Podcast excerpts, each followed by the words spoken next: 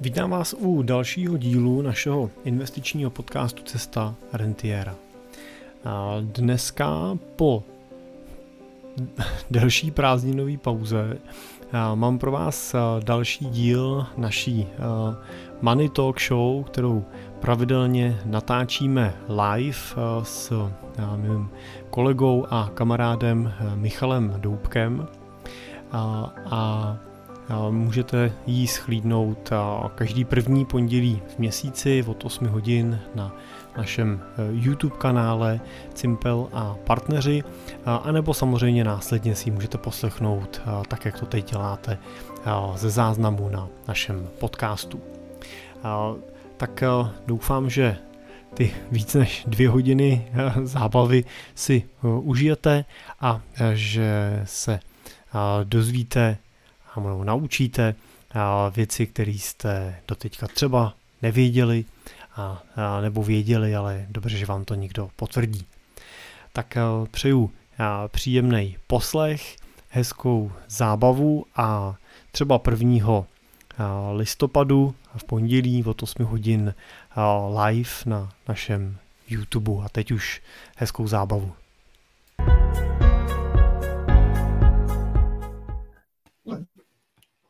A jsme live? Dobrý večer. Jirko, zdravím tě, jsme live. Uh, Taky tě zdravím, Michale. Ahoj Jirko, zdravím všechny, kteří se dívají živě, kteří se rozhodli, že obětují pondělní, první pondělní v měsíci v říjnu 2021 obětují tři hodiny nebo dvě hodiny svého života a budou se dívat na nás. My si toho samozřejmě nesmírně vážíme, taky zdravíme všechny, kteří nás budou poslouchat ze záznamu nebo nás posloucháte ze záznamu ve vašich podcastových aplikacích, protože pokud dneska budete muset odejít třeba dřív, protože máte ještě třeba nějaké manželské povinnosti, my se zlobit nebudeme a můžete si nás potom naladit uh, v podcastech Cesta Rentiera anebo v podcastech Finance prakticky. Eh, my už tady máme nějaké dotazy, my se k tomu dostaneme. Určitě nám pokládejte, pište do chatu eh, dotazy, pokud vás cokoliv bude zajímat, pojďte s náma diskutovat, o tom to je, proto to děláme livestream, hlavně kvůli vám, eh, protože jinak bychom si samozřejmě mohli s Jirkou jenom zavolat a, a to by bylo celé. Takže zapojte se. Mně napadlo jenom, jak to vyřešit, jak se říká, ty manželské povinnosti, že se nás můžou pustit třeba při tom. Ale to už hmm. je až, to necháme až po tak, desáté. Až po, ano, tak, to necháme až po desáté.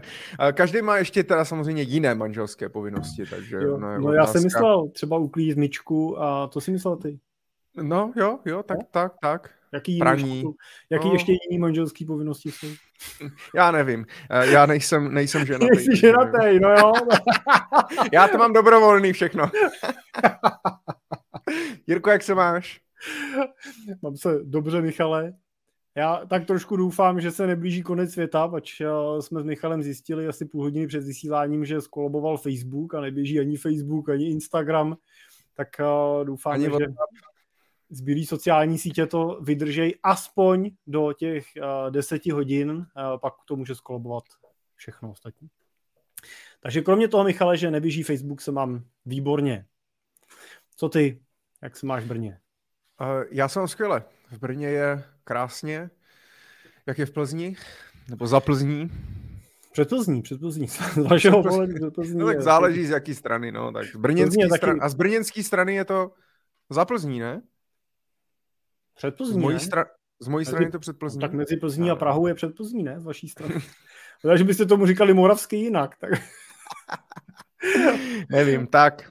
Uh, tak máme uh, ice, ice break máme za sebou a uh, my se musíme trošičku rozehřát, protože jsme dlouho, dlouho si nepovídali, my jsme se taky dlouho neviděli, přes prázdniny jsme se vlastně skoro neviděli. Ne skoro, my jsme se neviděli. My ty taky pořád na dovolený. Uh, jo, já určitě. Uh, a samozřejmě doufáme, že uh, budeme pokračovat v naší Money Talk Show, protože máme od vás spoustu uh, zpětných, zpětných vazeb. Uh, Pavel Korec píše, že Facebook smazal, takže je v pohodě. tak gratulujeme. Taky, taky se na to chystám, když nám napíšeš uh, nějaký tip, jak to udělat. Nemyslím teda to smazání, to zvládnu taky, ale, ale jak se dostat do té fáze, že to fakt smažu, tak byl bych, byl bych rád. Děkujeme, že je zvuk i obraz OK, to je pro nás samozřejmě důležité. A uh, a tak, no, my se pustíme do nějakých témat, už tady máme nějaké, nějaké dotazy, takže klidně, klidně pište. A my jsme se před, eh, před vysíláním, tak jsme se bavili, o čem si budeme povídat. My něco máme připravené, ale Jirko, ty si říkal, ptal se něco novýho, eh, původně teda se mě ptal na to, co je novýho u mě, já jsem ti odpověděl, no tak zvyšují se úrokové sazby, inflace zdražuje elektřina, zdražují nemovitosti a tak dále. Je to teďka žhavý předvolební téma. Eh, my naštěstí, naštěstí nemáme tu povinnost, že to musíme vyřešit. Uh, ale stejně to vlastně s klienty musíme řešit, jakým způsobem se uh, proti tomu chránit, co řešit, anebo jenom možná dát radu, uh, nechte nohy v klidu, prostě v teple a nic neřešte, protože to stejně, stejně nepomůže. Tak Jirko, teďka je úplná novinka, že Česká národní banka zvedla historicky nejvíc za kolik, za já nevím, 13 let nebo kolik, zvedla úrokový sazby o 0,75 uh, na uh, jedna, kolika, jedna a půl je reposazba teda. Ano, jedna a půl je teď. Co to znamená? Protože samozřejmě cen, úrok nebo úroková sazba České národní banky vyjadřuje cenu peněz v hmm. ekonomice, za kterou si půjčují třeba banky na mezibankovním trhu, za kolik si půjčují firmy mezi sebou, banky a tak dále. Jednoduše je to cena toho kapitálu. Ty peníze jsou nějaký jakýsi olej, vlastně, že jo, nebo možná benzín, možná obojí uh, v té ekonomice, uh, tak co to znamená samozřejmě obecně? My se pak můžeme pobavit i třeba o těch hypotékách a tak dále, ale ono zvednutí úrokových sazeb neznamená jenom zvedají se úrokový sazby u hypoték, to má mnohem větší nějaký dopad a následky. Tak dáš nám nějaké ekonomické okénko pro začátek, co to pro nás běžné smrtelníky znamená?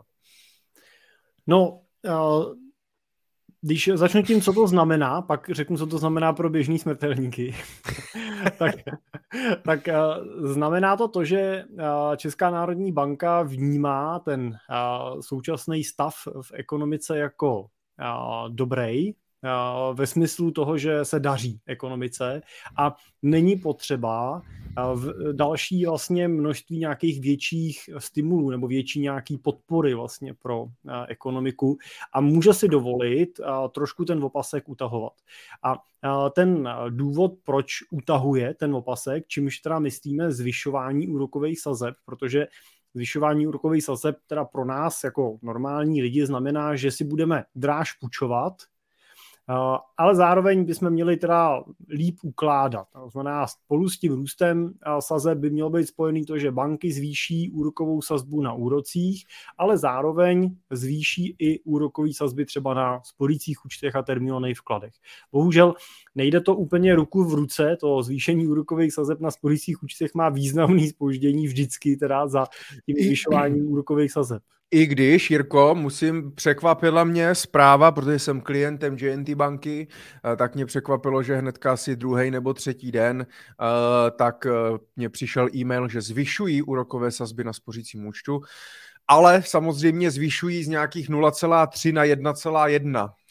Takže hm, žádná hitparáda, ale lepší než uh, drátem, drátem do oka. Já bohužel, uh, přesně jak říkáš, u těch spořících účtů uh, bude to zase trošičku jiná situace než třeba před deseti, před deseti, patnácti lety, protože samozřejmě ty likvidity je mnohonásobně víc. Ty banky sedí na prostě penězích a, vlastně nepotřebují uh, získávat peníze nějak jakoby dráž, nemají problém uh, s tím získávat vklady, získávat peníze levnějc na tom trhu, takže nečekám nějaký jak jako zvyšování úrokových sazeb na spořících účtech někde jako k výši inflace, to znamená někde ke 3-4%. To si myslím, že jako nás ještě dlouho, dlouho nečeká. Ale promiň, povídej. Asi ne. A hlavně to v podstatě nesouvisí s výší inflace, ale souvisí to s tou výší úrokových sazeb. Vy možná přehazuješ ten obraz Mě vyhovuje, vyhovuje zleva doprava ten obraz. Ale mě to vyhovuje takhle, protože už vlastně šest dílů předchozích jsme byli takhle, takže tak mi to ne. tak ti teda děkuju. Dobře, dám si příště kameru z druhé strany.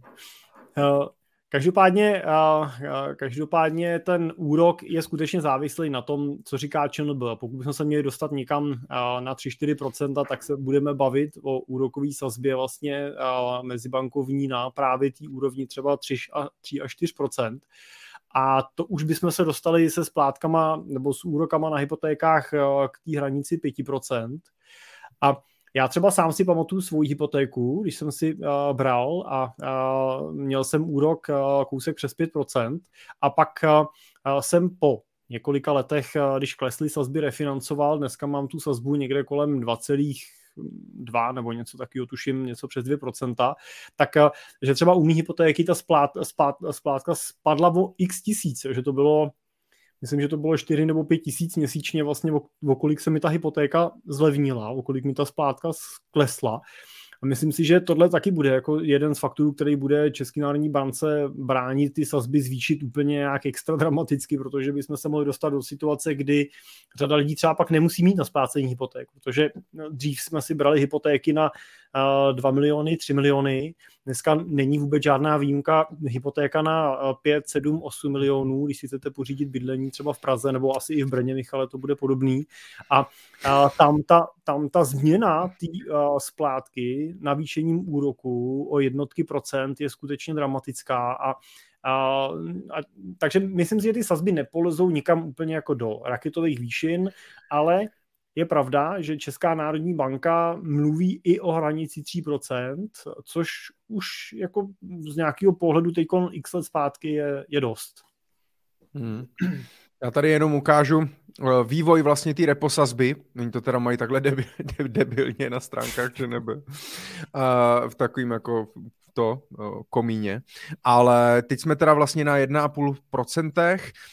Vlastně před covidem, tak ty sazby vlastně e, nějakým způsobem roz, začaly růst někdy vlastně v polovině roku 2017 a byl jakýsi pozvolný růst, jo, protože samozřejmě Báli se, ty, báli se ty inflace, ale chtěli to nějakým způsobem utahovat, chtěli to dát do normálu, protože eh, dlouhý roky, když se podíváme, že jo, eh, vlastně tady vlastně, když se podíváme, tady i, i mezera koukám, mezi rokem 2012 a 2017, tak vlastně pět let byly sazby vlastně na nule. Eh, v Evropě dokonce v záporu, takže to prostě nepamatujem, protože když se podíváme třeba na rok 99, tak byla reposazba 6%. Samozřejmě nemůžeme to porovnávat jako by po revoluční, po revoluční době, kdy prostě ty sazby byly úplně, úplně někde jinde. Jo, to je prostě úplně šílený, procházeli jsme nějakou transformací ekonomickou a tak dále, ale když se prostě podíváme přesně třeba na ten rok 2008, tak byly vlastně, tak byla ta sazba 2,25, tady dokonce máme reposazbu 3,75, 3,50, kdy vlastně ta ekonomika, ta konjunktura byla někde jakoby na vrcholu, pak samozřejmě, že když přišla ta krize, tak potřebovali vlastně zase nalít tu likviditu.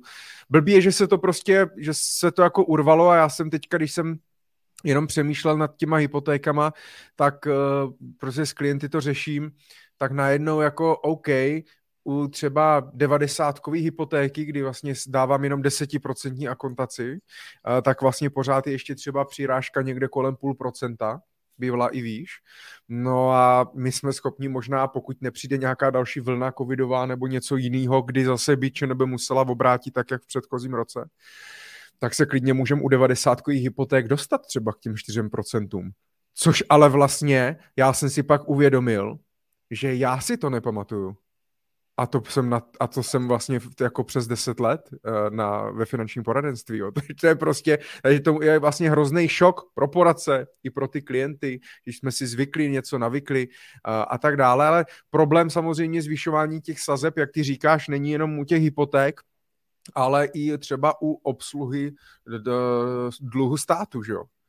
Protože státu teďka jako v absolutních hodnotách narostl ten dluh a, a Alena Schillerová byla, že v létě na jednání uh, rady bankovní ČNB, taky dostala přesto pěkně přes prsty od, od guvernéra místo guvernérů a tak dál.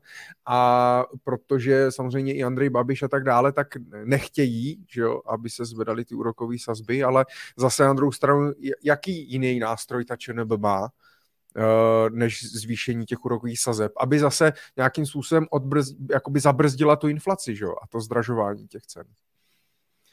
Nemá, tak z toho principu, z tohoto důvodu je Česká národní banka nezávislým orgánem uh, a, a nepodléhá teda. Doufejme v to? Politický, uh, no tak zatím to tak vypadá. Zatím, zatím, jo. zatím se tak chovají a musím teda říct, že, že z mýho pohledu Česká národní banka je funkční bankou, která reaguje na ten, na ten trh. Plní tu svoji roli, protože její role je role vlastně regulační z pohledu kontroly nějaký cenové stability a z pohledu právě měnové stability. Oni samozřejmě dohlížejí na kurz, na kurz koruny vůči zahraničním měnám. A tohle si myslím, že tuhle roli si myslím, že Česká národní banka plní velmi dobře, dokonce bych řekl jako jednu je jako jedna z nejlíp plnících bank jako z toho z nějakého toho rozvinutého světa, řekněme. Když se podíváme na, na ECB, tak tam skutečně oni, ta, ta jejich role je taková zvláštní. Když se podíváme na FED, tak ten aspoň z mého pohledu je hodně dneska jako politický a hodně dneska se ohlíží na, na trhy jako takový a co udělá rozhodnutí na trzích, což ta nebo tolik neřeší. A ona nemusí. Jo, to je zase výhoda malý, malý národní banky, která nemusí řešit, že když zvedne sazby a stáhne nějaký peníze z trhu, tak to ovlivní ovlivní jako v nějaký velký míře investorskou veřejnost, že jo? což prostě ten FED samozřejmě tenhle problém má. Hmm, hmm, hmm. No já jsem chtěl ještě k těm hypotékám, protože Samozřejmě to je věc, kterou jako zasáhne, eh, zasáhne nějakým způsobem jako běžné lidi, protože ten problém s těma nemovitostma na tom trhu je eh, a samozřejmě ty vyšší úroky u hypoték tak by měly i schladit růst cen nemovitostí. Blbý je, že samozřejmě jako eh, nízký úrokový sazby ano, podporovali tu vyšší poptávku, ale rozhodně to nesníží jako ceny nemovitostí. Jo? To znamená, možná se trošku sníží poptávka. Blbý je, že ale ten covid eh, způsobil ještě větší hlad po těch nemovitostech, protože lidi samozřejmě začali mít strach začali mít, že je najednou nejistá budoucnost a chtějí mít něco svýho, aby měli aspoň svou střechu nad hlavou. Další věc samozřejmě, že spoustu lidí žije v menším bytě a najednou byli zavření doma, najednou po tolika let, po, co po, já ani, vlastně já si to nepamatuju za 31 let, kdyby byl někdo takhle jako zavřený, to možná jako už byly uhelný prázdniny, jo. A si pamatuju prostě naši rodiče, tak najednou jsi zavřený v 2KK, jsem měl takový klienty, byli zavření 2KK a nemohli se ani hnout a teď máš třeba byt bez balkonu, jo a kdo to fakt bral vážně, že na to jako nesral a nechodil prostě jako se promenádovat ven a tak dále, tak to bylo i psychicky náročné, to stejný prostě poptávka po zahrádkách, prostě po chatách, po rekreačních oblastech a tak dále, aby mohli aspoň na ten vzduch, mohli být na tom svým oploceným pozemku. Takže e, obávám se, že ten růst samozřejmě těch úrokových sazeb e, úplně tak nesníží tu poptávku, jak se očekává spíš jako to lidi vlastně ještě víc napne jim to ten rozpočet a půjdou prostě ještě do většího, do většího, do většího rizika, jo, ale uvidíme, no. Jak to jako pokud vypadat. mluvíme o nemovitostech, tak tam v podstatě stačí doplnit pár čísel. Jo? Když se podíváme na to, kolik inzerce bylo v roce uh, 2019 před covidem na S-realitách a kolik je jí dneska, tak těch nabídek před covidem bylo 120 tisíc těch inzerátů a dneska je jich 61 tisíc. A v roce 2002 bylo v Praze v nabídce nových bytů celkem 6 tisíc bytových jednotek. Dneska je to aktuálně 3 tisíce bytových jednotek v roce 2021. A pokud, když chceš realizovat developerský projekt, ti realizace toho projektu od nápadu až po realizace trvá 9 let, čímž máš, tuším, že jsou to dva roky na dva roky na vytvoření myšlenky projektů a tak dál, pak máš šest let na to, aby si získal stavební povolení a prosadil územní plán a tak dál, a pak máš dva roky na realizaci toho projektu, tak jako se můžeme dívat na to, kolik nových věcí a jakým tempem tady může, může vznikat. Jo. Takže hmm. já osobně bych jako nespekuloval na pokles ceny nemovitostí. Na tom trhu k tomu v podstatě není prostor, i když a ty si říkal, že si pamatuješ těch deset let zpátky, jo? tak já, já zkusím zabrousit uh, ještě kousek zpátky. Jo? My se hrozně, hrozně rychle zapomínáme. a, a klasicky, a, klasicky taková ta behaviorální ekonomika ukaz, ekonomie ukazuje a ten paradox toho, že ta investorská paměť je skutečně velmi krátká. Pamatujeme si jenom posledních 5, 6, 7 let a to, co bylo předtím, už nás míjí.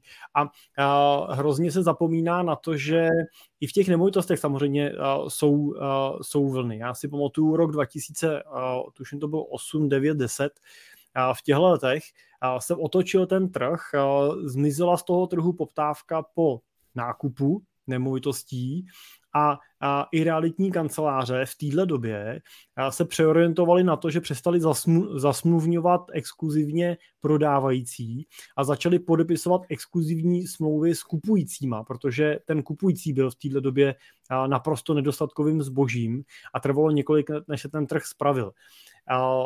Tím chci říct to, že může se stát cokoliv samozřejmě. Já, my fundamentálně nevidíme teď důvody k tomu, aby k těm poklesům došlo. Na druhou stranu samozřejmě dřív nebo později nějaká jako cenová bublina i na těch nemovitostech se prostě zhoupne a ta poptávka někde v nějaké fázi vydechne, ale určitě to není něco, na čem bych se snažil spekulovat a vlastně dlouhodobý investora to nemusí trápit. Jo, když to Jirko, já jenom, ne všichni samozřejmě zapomínají, protože chtějí, jo, tak jenom... No tak to objíždí všechny tady muži v černém.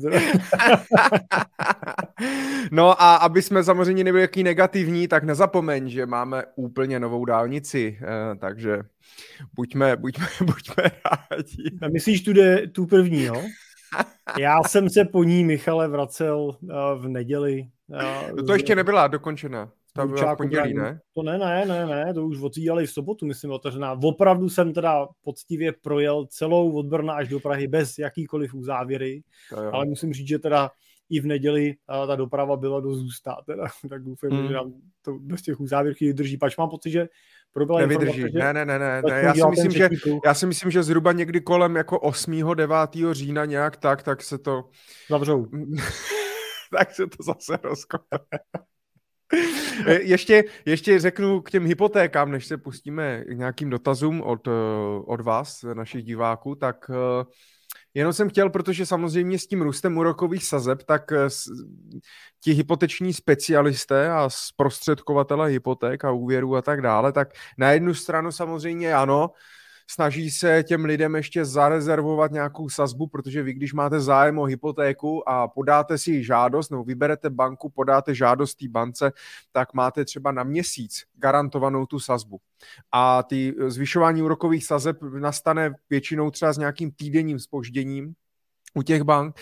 Teďka Česká spořitelna oznámila, myslím, od 7. října, že bude zvyšovat zhruba o půl procenta, což je teda taky jako obrovský skok najednou. A to znamená, lákají ty lidi, pojďte rychle, kdo chtěl ještě rychle hypotéku, tak, tak pojď prostě, pojďme do toho.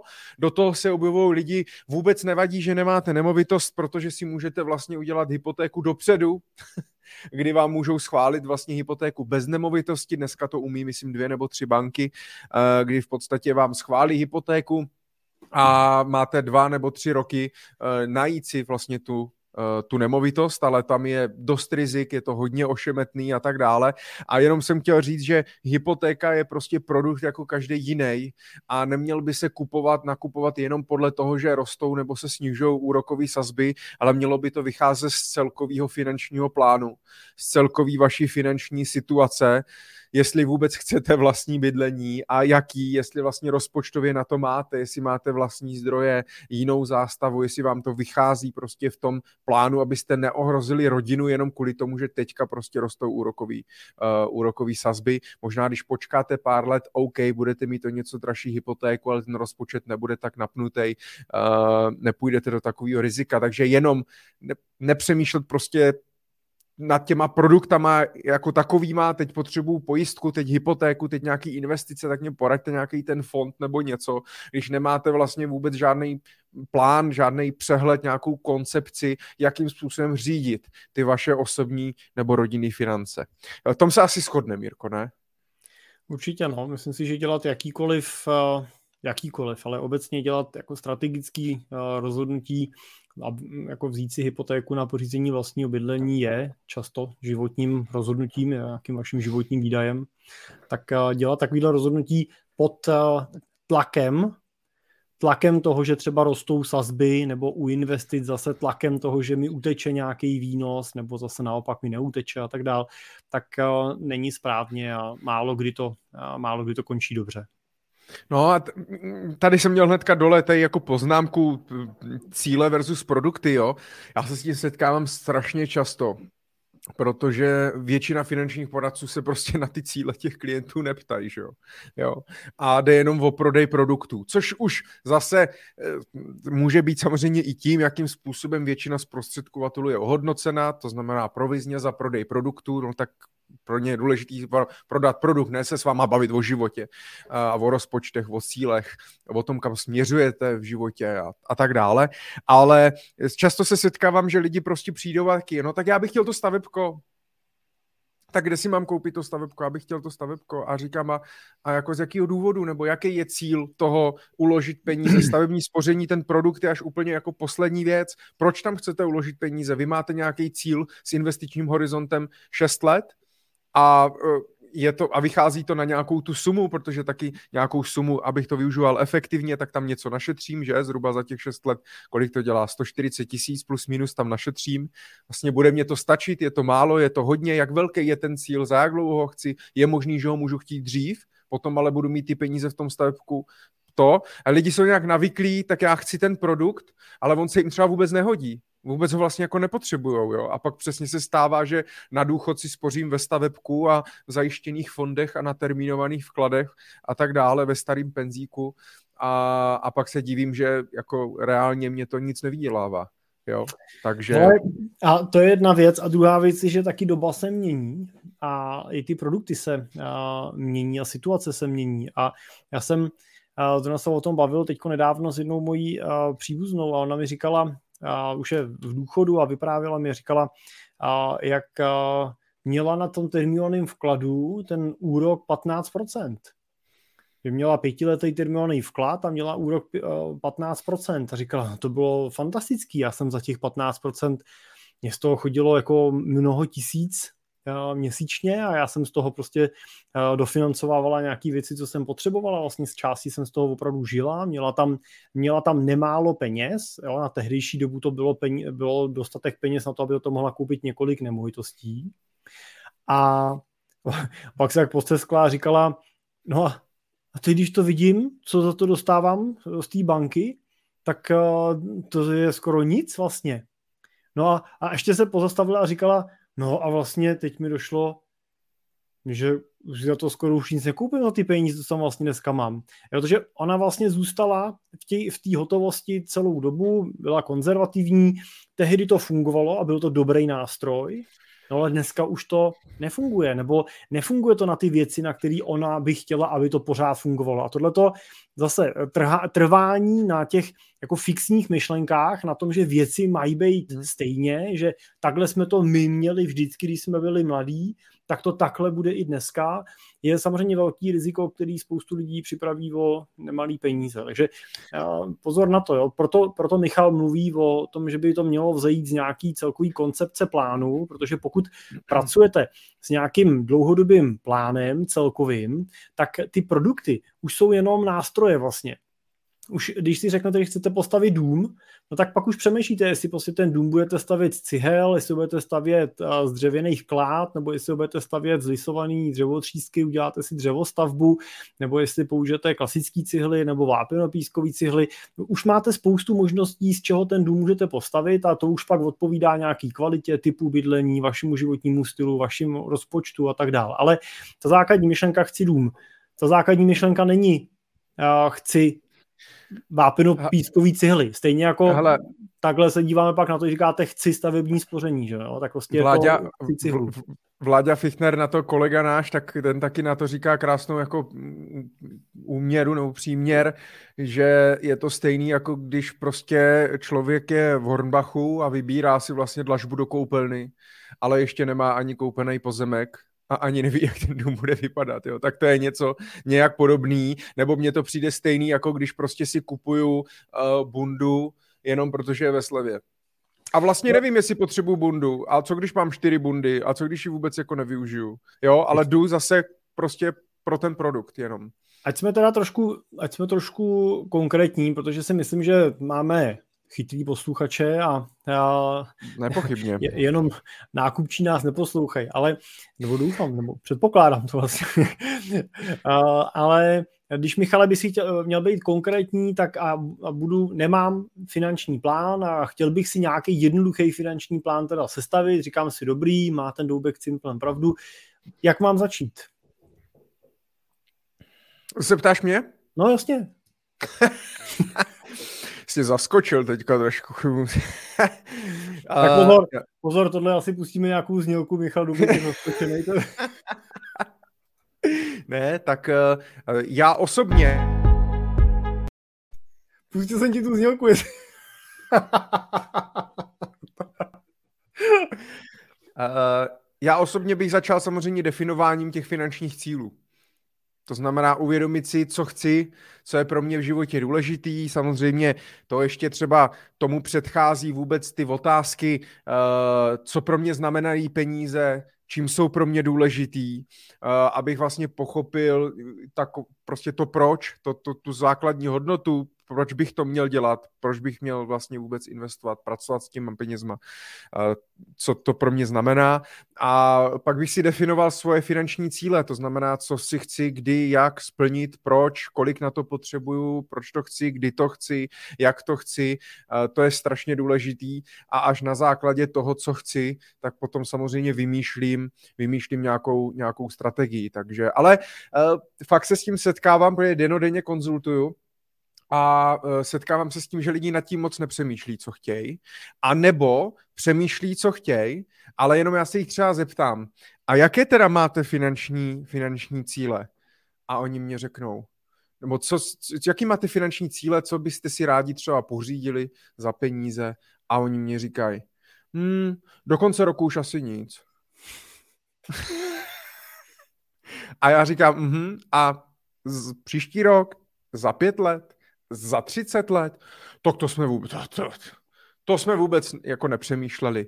A vždycky říkám, tak pojďme, tak pojďme na to. Pojďme popřemýšlet na to, co vlastně by se tam mohlo objevit, protože samozřejmě ty dlouhodobější cíle, větší cíle a samozřejmě nejčastěji tam bývá třeba uh, renta, to znamená naše finanční nezávislost, nad, nad čím nepřemýšlí skoro vůbec nikdo, nebo zajištění budoucnosti dětí uh, a tak dále, tak prostě jsou pro nás tak daleko, jestli říkáme, máme ještě čas, Místo toho, aby jsme právě ten čas využili na to, že to pro nás bude mnohem snažší, že můžeme odkládat mnohem méně peněz, že ty peníze můžeme investovat, že to složení úročení to za nás prostě jako odpracuje, tak aby ty peníze pak dělali další, další peníze. A myslíme hodně krátkodobě, tady a teď. Já rád, já, já myslím, že je super žít v přítomnosti, žít v přítomném okamžiku, ale co se týče nějakého směřování té rodiny a investování, budování nějakého majetku, tak je potřeba se prostě podívat i trošku za ten, za ten horizont. Takže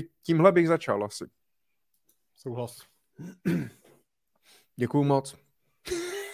Pojďme na otázky, já tady první odkliknu, tak první, první dotaz.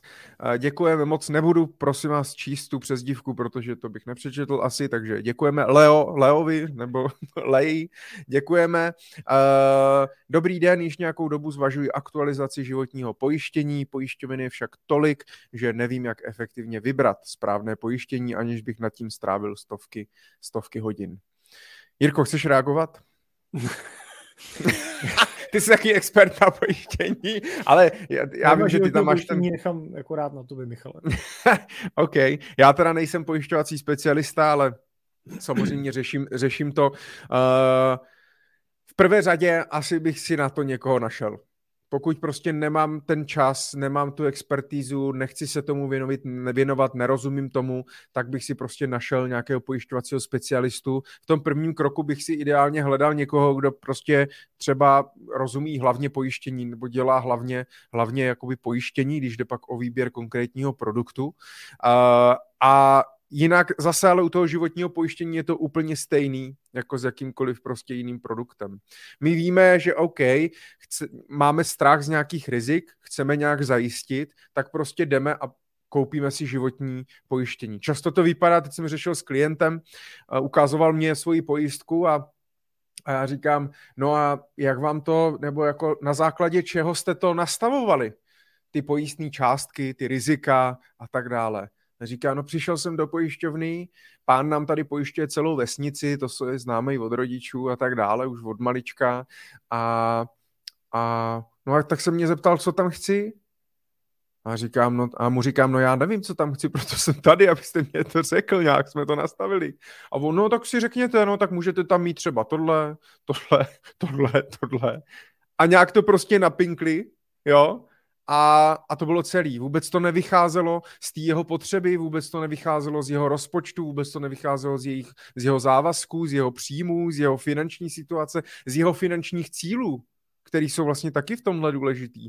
Takže zase eh, bych to rozdělil, když člověk hledá životní pojištění nebo zajištění rizik obecně, tak v prvé, v prvé fázi vůbec uh, bych, si, uh, bych si zjistil, jaké rizika mě ohrožují, proč to potřebuji, eh, kolik mě můžu, o kolik můžu přijít peněz, když prostě skončím na invalidním vozíku, když umřu a tak dále. Já na to mám i na svém YouTube kanále, tak na to mám i sérii životní pojištění, tak se můžete, můžete podívat nebo můžete se zaplatit i můj kurz na Naučme se, jak na pojištění, kde to vlastně v základu všechno probírám ve třech hodinách. A až v tom dalším kroku, kdy vy budete vidět ty rizika, ty částky, ty finanční dopady, kde vám mimo jiné Může ale vypadnout. Může a nemusí. Ale může vypadnout, že třeba životní pojistku žádnou nepotřebujete že máte prostě nějaký majetek, který ty rizika může krýt, uh, že prostě máte rezervy, máte pasivní příjmy a tak dále a koupili byste si pojistku prostě, kterou vlastně vůbec nepotřebujete jenom proto, protože vám to někdo řekl, nebo jste si to myslel. Ale když vy si dáte nějaký takovýhle základ informací, uh, nebo vám ho můžu dát já na nějaké konzultaci, tak samozřejmě potom už je potřeba jít za nějakým třeba pojišťovacím specialistou, který vám může porovnat uh, ty nabídky, může vám protože oni mají různý srovnávače jakoby pojistných podmínek a kde jsou nejaký výluky a tak dále a na tu vaši konkrétní potřebu vybrat konkrétní nějakou pojišťovnu a potom nějaký konkrétní, konkrétní produkt. Ano, Hujer? Já bych o tom uh, uvedl uh, příklad náš, protože my nesprostředkováváme životní pojištění, ale samozřejmě občas ho pro naše klienty potřebujeme ať už kvůli uh, financování nebo uh, v některých případech třeba u dědických plánů se používá uh, životní pojistka pro dofinancování dalších zdrojů hotovosti pro výplatu dědiců a tak dál. A děláme to vlastně tak, že nebo takhle, to, to, co podle mě je klíčem, je říci, co v něm chcete. Jo? Je několik základních pojistných částek, které vás zajímají. Riziko smrti, znamená, když tady nebudu, co dostane rodina. Zajímají vás nějaký závažné věci, které by vám znemožnili pracovat, což nejčastěji je invalidita nebo nějaký závažný nemoci a, a, a trvalý následky úrazů. No a pak vás zajímá, jestli prostě tam chcete nebo nechcete do takové pojistky zahrnovat i nějaký drobnější věci, nějaký denní dávky, když budete mít úraz nebo když budete na pracovní neschopnosti. To jsou vlastně tři skupiny rizik, který pojišťujete. A, vy si pak, musíte... že nejsi expert. na ty pojistní částky, jo, ale na výběr pojišťovny ne. Ale a, taky, no. a, a vy si musíte vlastně uh, spočítat a říct, pokud si to chcete sami spočítat, tak, tak si říct vlastně, jak velkou částku na smrt potřebuje rodina. Jo, je mi 28, jsem uh, bezdětný s partnerkou, kdyby se se mnou něco stalo, tak ona si prostě najde jinýho frajera, který uh, s ní ty děti potom uh, pořídí a tak dál. Bude chvíli smutná, ale nebude jí to likvidovat život finančně, no tak fajn, tak nepotřebuji platit pojišťovně peníze za smrt. Ale co se stane, když mě zítra srazí auto a já budu na invalidní vozíku a nebudu už moc dělat práci, kterou mám? A tady se dostávám k riziku a tady musím přemýšlet nad tím, že potřebuju velkou částku a musím přemýšlet, kolik peněz bych měl dostat, aby jsem byl třeba schopný si z toho zajistit nějakou doživotní rentu nebo prostě se dá do pořádku, aby se mohl dál fungovat. A v tom posledním případě těch rizik nejnižších, to znamená těch nějakých denních dávek, tam uvažujte nad tím, že to je většinou ta nejdražší část té pojistky a tak je to ale ta část, která je nejméně potřebná.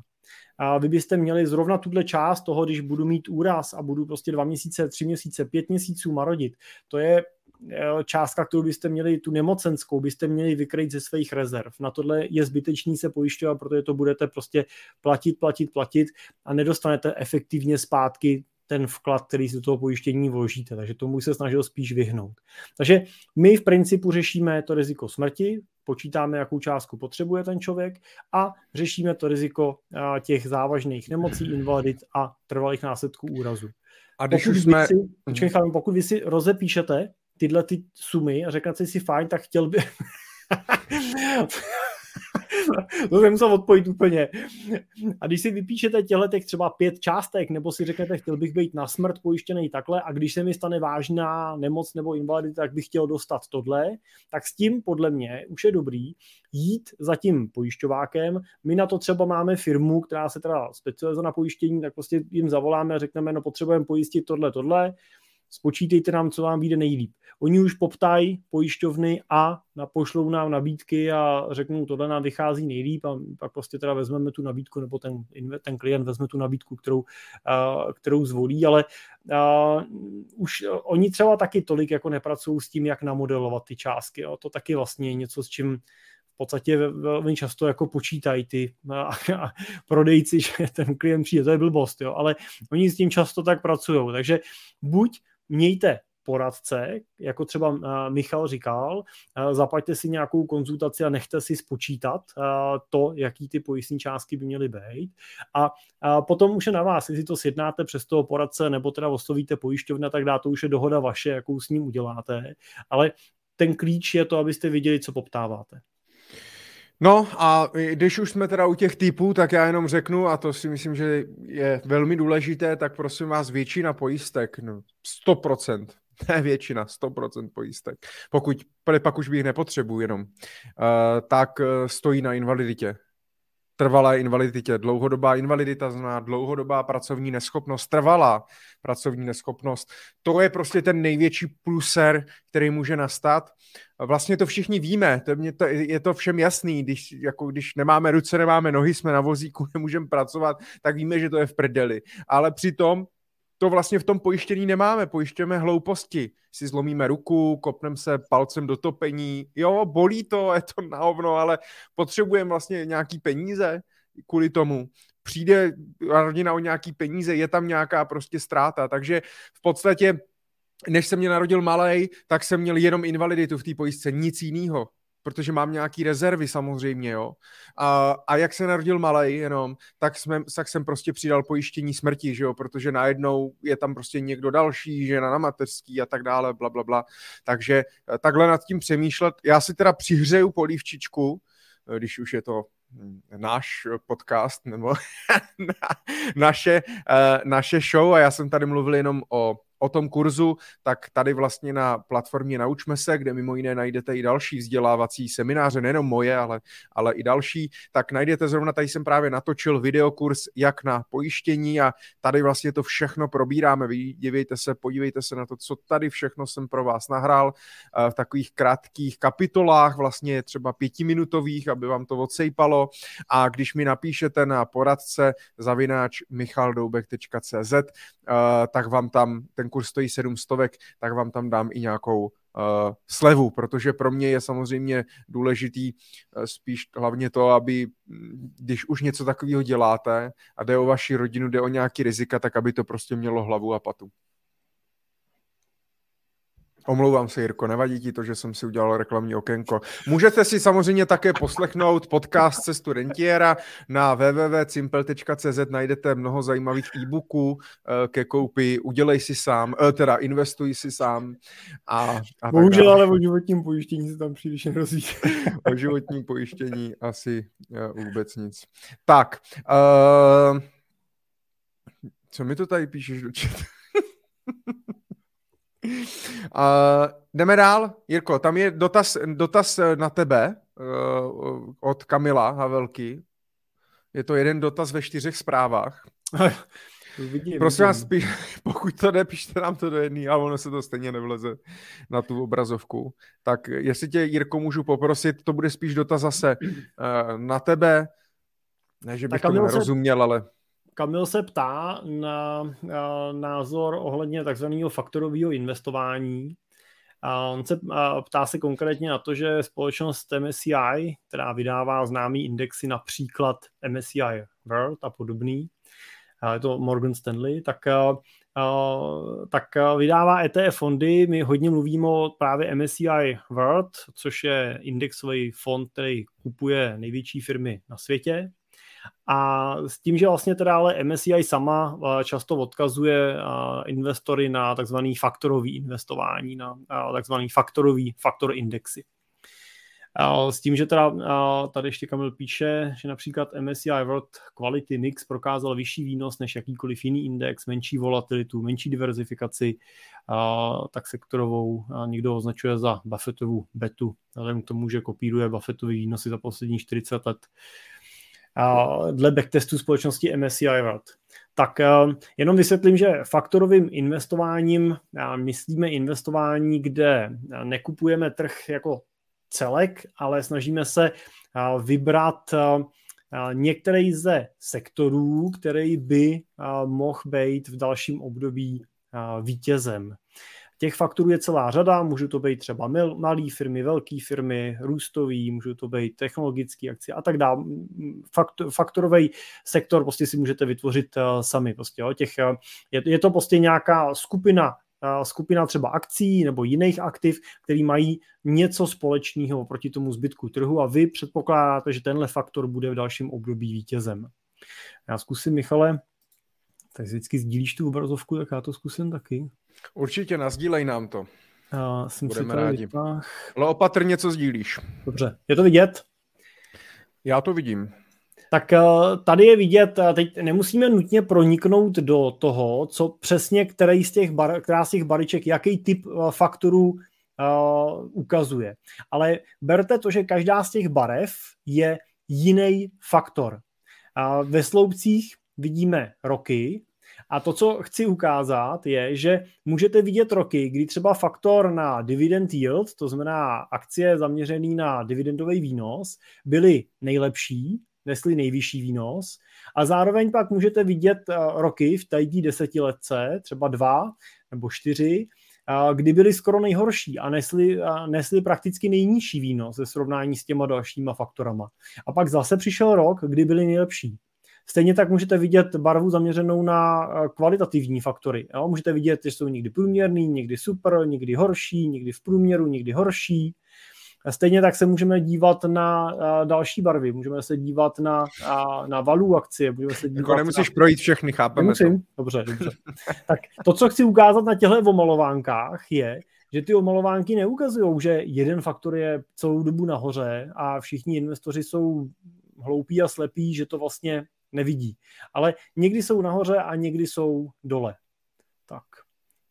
A, je teda na vás, jestli v té vaší investici, jestli k té vaší investici chcete přistupovat tím způsobem toho, že hledáte toho jednorožce, hledáte tu, ten poklad na konci té duhy a to, jestli se vám povede vybrat ten správný faktor, anebo jestli vám stačí to, co vydělává ten trh jako celek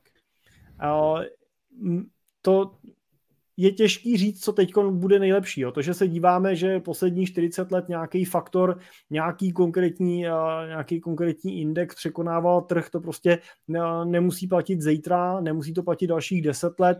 Zároveň je zajímavý podívat se na to, jestli ten faktor to překonal za 40 let v průměru, a bylo to proto, že 10 let dělal dvakrát tolik než zbytek trhu a pak byl pod průměrem, nebo jestli každý ten rok překonával, je berte to tak, že těch indexů je čím dál tím větší množství, těch ETF fondů, které je distribuují, je čím dál tím větší množství. A samozřejmě zájem těch tvůrců těch indexů je, aby se upisovali, aby do nich přecházeli další investoři.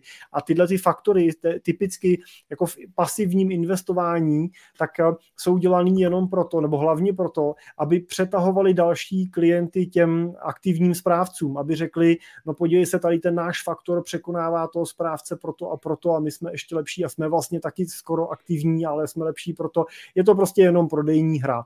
To neznamená, že to nemusí být správně, neznamená to, že nemůžete vydělat víc, ale znamená to i to, že můžete vydělat méně.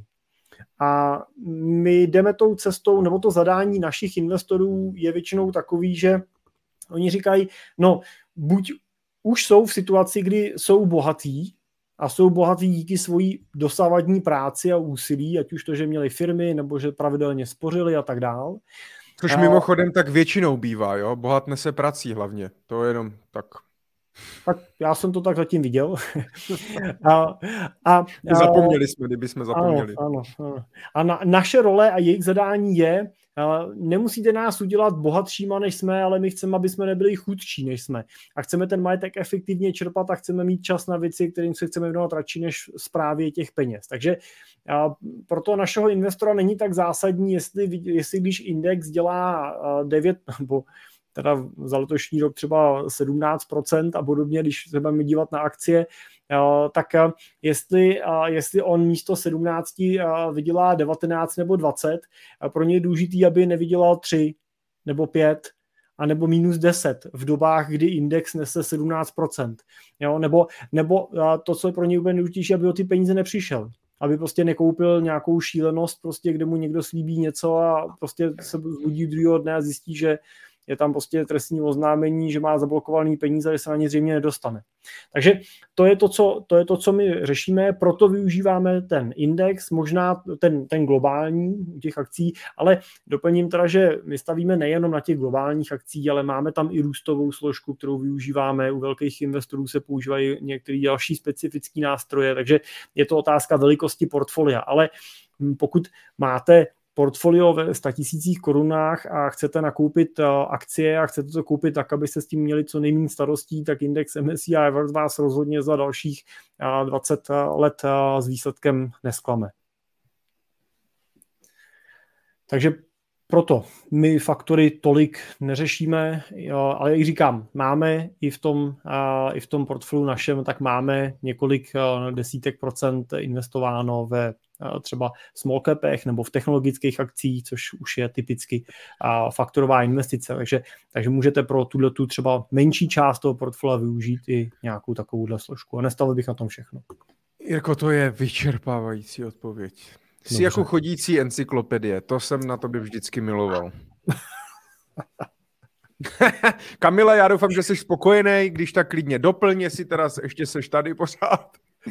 tak klidně doplň dotazy a tak dále. A e, ptejte se, než se jenom pustíme do dalších, tak jenom máme tady pochvalu, to mě samozřejmě zahřálo u srdíčka, jak píše, ahoj pánové, jsem rád, že jste po prázdninách obnovili vaši skvělou show, pokračujte prosím. E, máme to v plánu, děkujeme moc za podporu, opravdu si toho vážíme, to stejný další Jakub Friml píše, Jakube díky, no konečně jste zpátky, tohle nám už nedělejte, hezky vysílejte každý měsíc. E, bojím se, až Jirka za chvíli bude rentier, tak eh, nebude mít tolik času eh, na Monitor Show, tak uvidíme, ale třeba, zná, třeba bude vysílat i z Malediv, ze Sri Lanky, z hor a, a tak dále.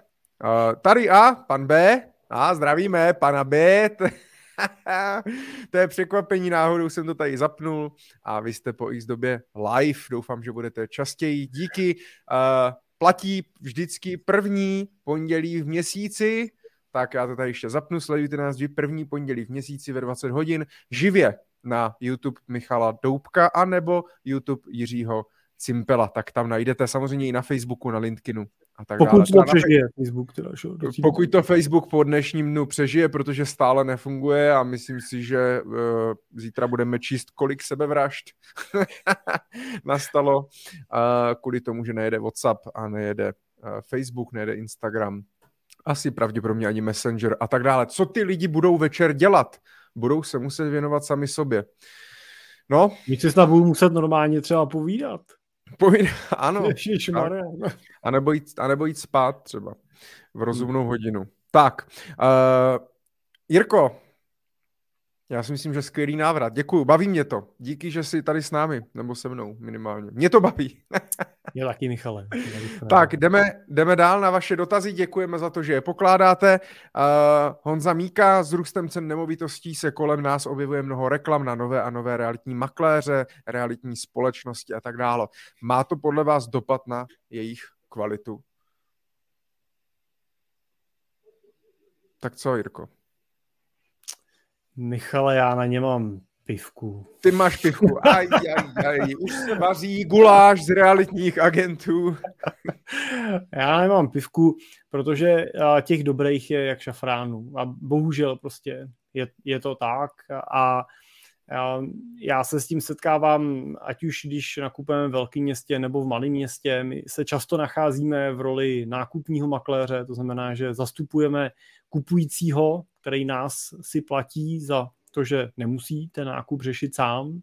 Takže my pak vstupujeme do toho jednání s těma realitníma makléřema a musím říct, že je to prostě, je to strašný, ten trh trpí prostě obrovskou, obrovským amatérismem, neprofesionalitou, často jsou to jenom, jenom prostě prodejci, což ale je šílený, když prostě děláte životní transakci, kupujete si třeba jako bydlení svoje, já jsem se, Setkal, setkal jsem se třeba s tím, že realitní kancelář vystavila toho prodávajícího situaci, kdy vůbec nevyžadovala převod peněz do depozitní úschovy.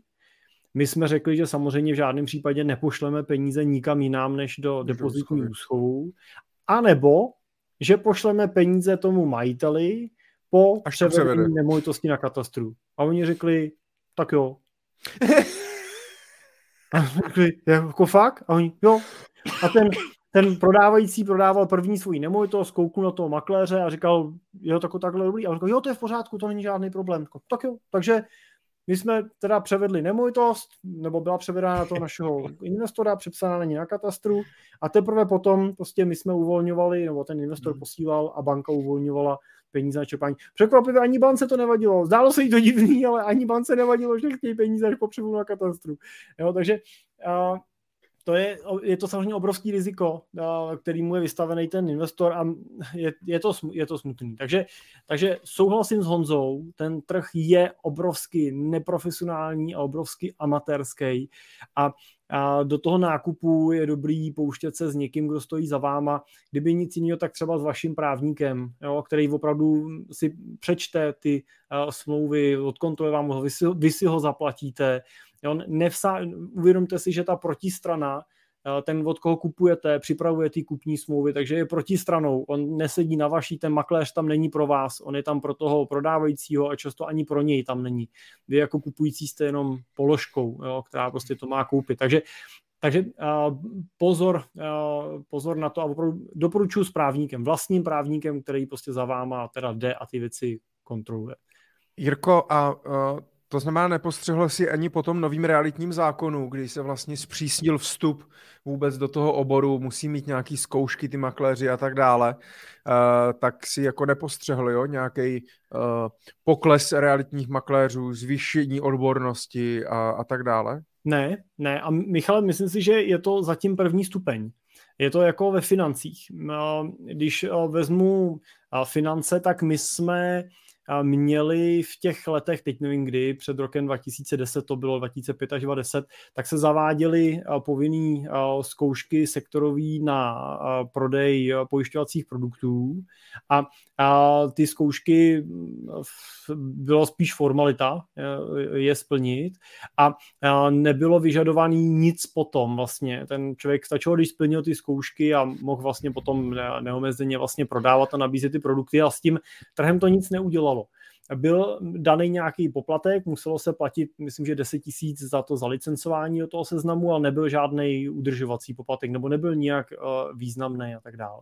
A teprve až v těch posledních letech, kdy ty zkoušky přitvrdilo, přitvrdili, přibylo jich a chtějí po nás platit nějaký uh, trošku citelnější udržovací poplatky vlastně za to, že, uh, ten, že třeba v tom, tom, na tom trhu jsme a máme tu licenci, tak teprve to ten trh začal významně pročišťovat a dneska skutečně se bavíme o nějakých, ne zlomcích, ale není, je to méně než polovina vlastně těch lidí, kteří byli licencovaní vlastně před pár lety zpátky. Ale u těch realitáků to tak zatím, zatím nenastalo. Nehledě na to, oni řekli, že pokud máte tu licenci delší dobu, tak nemusíte ty zkoušky dělat a tak dále, takže spoust, většina těch lidí, co jsou třeba delší dobu, ani nedělala. Takže zatím jsem teda žádný pročištění kvality minimálně u nás v západních Čechách, kde nejčastěji nakupujeme, ne, nenašel. Ale Samozřejmě čes výjimkám, pokud máte realitáka, který je šikovný, spolehlivý a důvěřujete mu, tak si ho držte. No, toho berte na večeře, držte si ho a, a nikomu nedoporučujte, ať se vám nezahltí, protože těch je málo.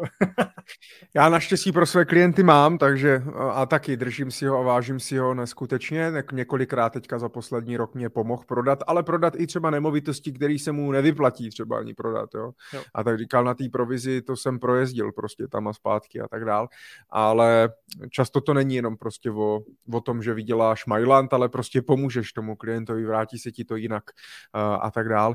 A Mm, mám pocit, že teďka teda uh, poslední dobou samozřejmě, jak roste cenný nemovitostí a tak dále, tak i v tom nemovitostním sektoru vidíme ten FOMO efekt, kdy uh, kolem mě spoustu lidí se začínají stávat jako developery a, a investory do nemovitostí a začínají kupovat byty, ty pak opravovat, pak prodávat, nebo i koupí nějaký pozemek, postaví tam něco a tak dále. A já si spíš zase začínám jako přemýšlet, uh, pak pokud třeba na, to, na ty, na uh, koupě, rekonstrukce, výstavby si třeba půjčují formou dluhopisů korporátních, o tom jsme se taky bavili, založí SROčko, no nameový bez historie a prostě půjčuje si od investorů za 8% a tím jim to prostě hnedka sežerou. Tak jestli i jako s růstajícím cen materiálu, s nedostatkem pracovní síly a tak dále, jestli vlastně jako já nevím, jestli jako být developerem je tak skvělá jako e, finančně, jo, tak skvělá jako příležitost, že na tom jako tolik vydělám, může se tam prostě tolik věcí posrat, nedej bože, když jsme se bavili o tom, že můžu něco koupit a můžu začít stavět až třeba za 10 let a mám v tom nějaký peníze a tak dále. Tak to je jedna věc. A druhá věc je, napsal jsem si tady poznámku, chci být vlastně realitním makléřem, mě to hrozně ten obor, ono samozřejmě často se porovnávají. Finanční poradci a realitní makléři, to je ta stejná žumpa. A uh, Problém je, problém je podle mě ale v tom, že třeba já od realitního makléře bych čekal nějaký, za prvý, nějakou úroveň vzdělání. Jo? To znamená, že, jak ty říkal, často jsou to jenom takové jako postavičky, které vlastně o té nemovitosti vůbec nic neví. Neví o technickém stavu. Oni ani nerozumí jakoby technickým věcem, stavebním věcem, protože nemají stavební školu, nemají, není, nejsou to projektanti, architekti, stavaři, technici, nemají žádný takovýhle jakoby vzdělání, uh, což bych prostě nějak očekával. Očekával bych, že realitní makléř eh, bude eh, mít nějakou jakoby chuť a zájem eh, prostě do těch nemovitostí, bude to i jeho vášeň, bude třeba sám investorem do nemovitostí a podobně. A to si myslím, že se tolik úplně neděje. A taky hlavně, kdo vstupuje do toho oboru pořád jako, nebo ještě před pár lety, kdo byl nejčastější? No lidi, kterým se nedařilo najít třeba na trhu práce nějakou jinou práci, nebo matky na mateřský, nic proti ním, jo, ale prostě lidi, kteří už nevěděli co, tak buď šli prodávat finanční produkty, anebo nemovitosti. A v těch financích je to to stejný. Kolik znáš lidí nebo mladých dětce, kdyby šel na střední školu a zeptal by se si, co chcete dělat, už budete velcí, kolik lidí ti odpoví, já chci být finančním poradcem. Jo, jako já neznám, neznám prostě nikoho, to znamená finanční poradci nejsou Ani lidi, že... show, Michale. po naší Money Talk Show možná, kdyby se vysílala na středních školách, ale uh, málo kdo, jakoby ten člověk si řekne, jak chci být právník a teď co je pro to potřeba udělat a jde si nějakou cestou, takže by si řekl, chci být finanční poradce, co pro to musím jakoby udělat, ale prostě vlastně finanční poradce se stávám až jako vlastně náhodou, nebo když nevím v životě, nebo když se hledám, anebo mě prostě narekrutuje kamarád, který prostě si koupil novýho bavoráka a já chci taky, tak prostě jdu prodávat produkty, taky vůbec si neuvědomuju, co můžu způsobit za škody, tak jak ty jsi mluvil o tom příběhu eh, v těch realitách, tak kolik takových příběhů je ve financích, že jo? na investicích, na pojistkách, prostě, kde zmizely ty peníze. A, ale co, když někdo ojebe s prominutím někoho na nějakých stupních poplacích, investicích, OK, a jde třeba o desítky, stovky tisíc pořád jenom o nějaký třeba drobný peníze, jo. Ale potom, když uh, kolega, že jo, uh, tak psal na Facebook, že prostě za ním přišla paní, umřelý manžel, OSVČ, truhlář, měl zase prostě nějakou jílnu, nějaký závazky, nějaký dluhy, dělal si nějakou pojistku a ona říká, bych potřeboval z té pojistky nějaký peníze, máme děti, potřebuji to zaplatit a tak dále. On jí říká, no ale vy tady máte jenom smrt úrazem a manžel umřel na infarkt. A ona prostě vůbec nevěděla, co dělat, Borec platil prostě pojistku jak prase Jo, ještě si tam spořil bez tak do ní. A bylo to vlastně úplně k ničemu. A taková rada pak může zrujnovat nebo prostě někomu, někomu život, někomu budoucnost, jo, a myslím si, že ti lidi, co prodávají ty produkty a běhají po těch lidech, tak uh, buď si to neuvědomují, nebo nevím, jako ne, jo, a u těch realitních makléřů je to to stejný. Tak omlouvám se, jsem se taky já, ne, že bych měl pivku, ale mrzí mě to vlastně. Chtěl bych, aby lidi chtěli být realitními makléři a finančními poradci, aby na to studovali, měli na to nějaké vzdělání, aby to dělali, protože to chtějí dělat. Eh, nejenom kvůli penězům, ale kvůli prostě té práci jako takový. Tak, jsem tě úplně odmlčel, co? Takže bohužel má to dopad uh, na tu, na, na tu kvalitu. No. Uh, tak pojď... na tu otázku, jestli chceš být realitním makléřem. Říkal jsi, chci vůbec být realitním makléřem. jo, tak, já, tak já ne.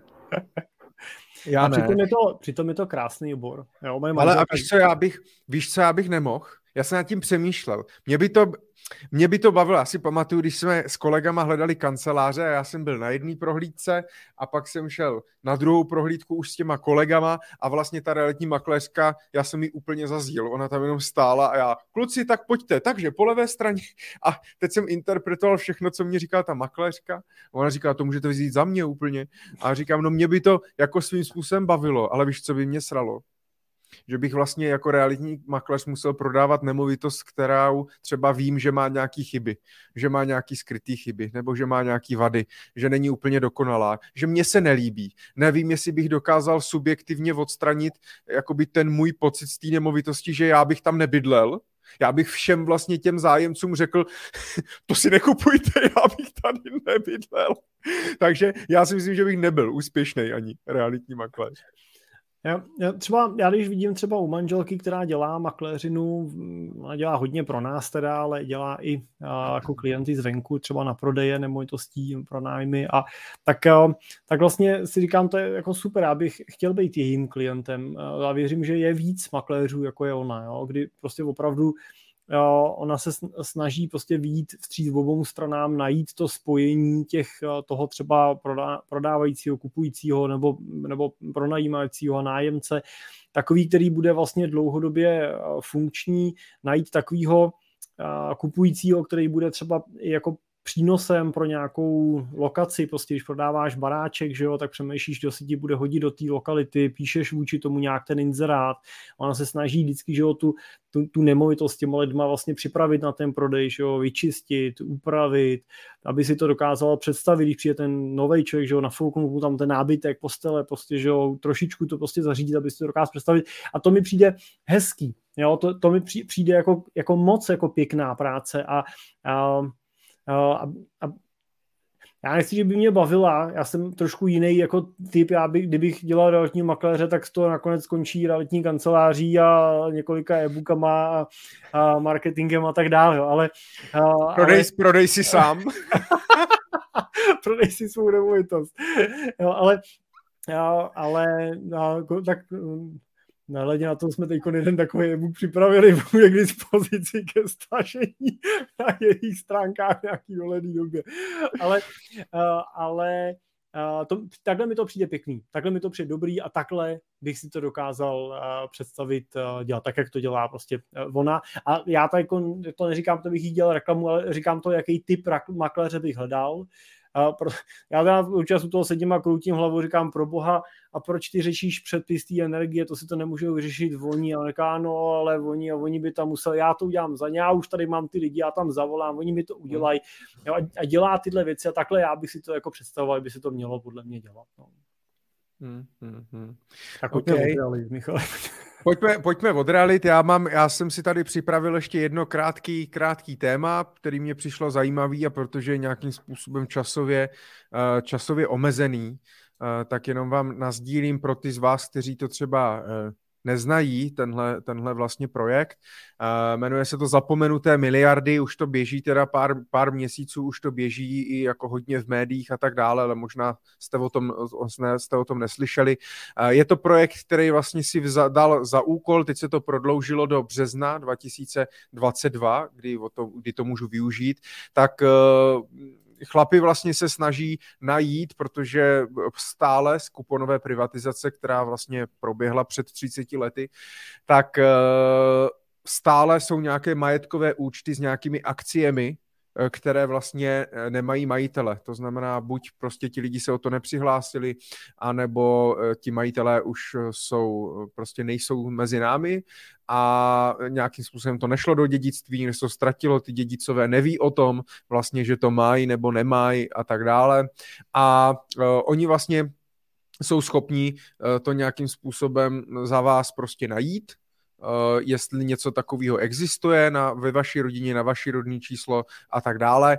A uh, v podstatě za toho dohledání tak nic nechtějí. Ve chvíli, pokud něco dohledáte, tak jsou schopni i vám poradit, jestli je to vlastně prodatelný, má to nějakou hodnotu, nemá to, protože spoustu těch akcí ty firmy nejsou už, nebo nemá to prostě žádnou hodnotu. Spoustu těch firm není ani veřejně obchodovatelných, to znamená, jsou to neveřejné akciovky, takže ani byste třeba nevěděli, jak to prodat, koho oslovit, tak oni jsou schopni vám tady tohle všechno zařídit a pak si z toho berou třeba 5-10% vlastně z toho nálezného, což mi přijde jako docela fair, a je to podle mě i jako pro ty mladý lidi, jo, protože říkám, může to být, že prostě dědeček umřel a teď se to nějak notář to nedohledal eh, a tak dále a psali před, myslím, před půl rokem psali, že je ještě 200 tisíc majetkových účtů. 200 tisíc majetkových účtů, to mně prostě přijde strašně moc.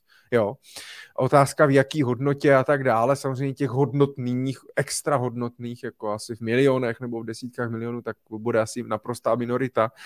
Ale spoustu lidí o tom vůbec neví, takže myslím si, že to je dobrý, zeptejte se rodičů, prarodičů, jestli náhodou ví, neví, měli, investovali, neinvestovali. Myslím si, že to je i teda dobrá škola uh, se zeptat vlastně, jestli vůbec vaši rodiče nebo prarodiče třeba investovali v kuponové privatizaci uh, a tak dále, nebo to dali Viktorovi Koženému, nebo někam jinam.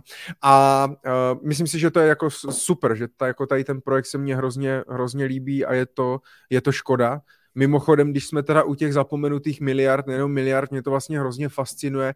Eh, teď jsem četl, eh, nevím, kolik tam bylo, ale jak vlastně byl založený druhý pilíř, Jirko, jestli si ještě pamatuješ, eh, taky už takových pět let zpátky, tak pět, šest, sedm let, tak založil se vlastně druhý pilíř, lidi si vyvedli nějaký peníze z toho sociálního systému a to už dávno není, Sobotková vláda to potom obratem zrušila, skvělý, a vlastně lidi tam pořád mají peníze. Ještě se o to jako nepřihlásili, jo. Ono to teda snad běží, myslím, ještě příští rok celý, ale pak ty peníze propadnou, propadnou státu, jo. Já nechápu, u tohohle to třeba chápu, to ani nevíš, já, jo, já vím, že třeba rodiče moji neinvestovali a že nic neměli, žádné akcie, jo, ale tak snad vím, že jsem přešel dobrovolně do toho druhého pilíře a pak zapomenu, že tam mám peníze nebo si o to jako požádat. Já vůbec nevím, jak, vůbec nevím, jak se to jako může stát. No možná jaký umřeli, nebo snad nevím, no, ale chápeš to? No, chápu, protože spousta lidí pak do něj vstoupilo prostě, protože jim to někdo někde prodal. Jo. Hmm. A tak jim tam něco prostě běželo, oni nevěděli, nevěděli co jim tam, víš, jakože a ne každý to udělal jako vědomě s tím věci do druhého pilíře, prostě jo, pro spoustu lidí si myslím, že to bylo prostě podepsal jsem někde něco, prostě v rámci nějaké agitace bylo na to taky spousta jako prodejních kanálů a trichtýřů, který distribuovali tyhle, tyhle řešení. Jo, a prostě ty lidi tomu nerozumí, no. Bohužel prostě je to jako příliš... Ale to, je, to, to by se vlastně tvým klientům ale nemohlo stát.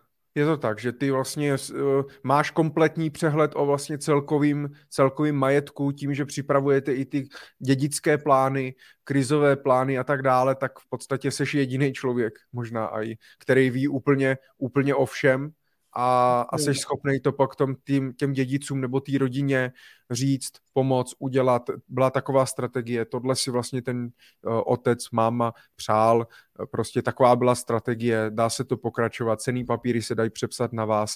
A vlastně máš přehled, takže s tebou nezapomenou. Ne, to určitě ne. Máš pravdu v tom, že často, často víme víc, než ví ty manželky. Ale to už tak, to už tak prostě je a není to, uh, není to zlej úmysl vůči těm manželkám. Ono často prostě oni to ne, ne, nechtějí jako řešit a nemají tu potřebu, že je pro toho investora důležitý, že tam je někdo, kdo teda ví a kdo se o tu manželku jako informačně postará, kdo jí dá ty data a provede jí vlastně tu, tím řešením ty situace. Ale a zároveň bych doplnil, že věřím, že žádnému z našich klientů se to stát a, nemůže. Už jako z principu a teď to nemyslím nějak zlé, ale i jako inteligenčního, prostě jako rozumového, jsou to prostě lidi, kteří samozřejmě ten majetek vybudovali a došli k němu nějakým způsobem a ne náhodou a tím jako můžeš říct, že jsou to chytrý lidi, kteří ví, co dělají. Ale myslím si, že tenhle ten problém vzniká spíš prostě u lidí, a, který a prostě té finanční gramotnosti tolik nepobrali a tím řešením pro ně je neřešit. Víš, jako pokud prostě pro někoho je řešením situace, že ji nebudu řešit a dělám, že neexistuje, jo, pak ví, že spousta lidí prostě jsou taky lidi, co nepřebírají poštu a mají pocit, že když jim to do toho kaslíku nepřijde, tak ten problém není, jo, tak, eh, tak prostě pak samozřejmě pro tyhle ty lidi už je to marginálie. Stejně tak je dobrý, že ty účty budou taky jako malinký, prostě budou tam ty zůstatky malinký a tak dále. Hmm, hmm, hmm, hmm. No, je to je to fascinující, no, ale uh, může se může se stát. ale na ještě tady píše Hochmanová, díky za dotaz, když už v těch 90. letech řekli, že nějaké fondy zanikly, tak těch se to asi toto dohledání netýká. Jirko, já vlastně ani nevím. Michal, to byl tvůj projekt. to byla tvoje srdcovka, já nevím. ne, já jenom napište si, na, napište si tam, oni vám, oni vám řeknou, záleží, co to byl, co to byl samozřejmě za fond a tak dále. Uh, já jsem uh, nedávno s klientem řešil, že, že měl, ne, nebylo to skuponový privatizace, ale měl vlastně nějaký, nějaký fondy prostě z 90. let, a třikrát nebo čtyřikrát se to vlastně přejmenovávalo, teď to měl někdo prostě úplně jiný, on na to úplně zapomněl, nevěděl prostě, kde to má, pak jsme to jakoby dohledávali.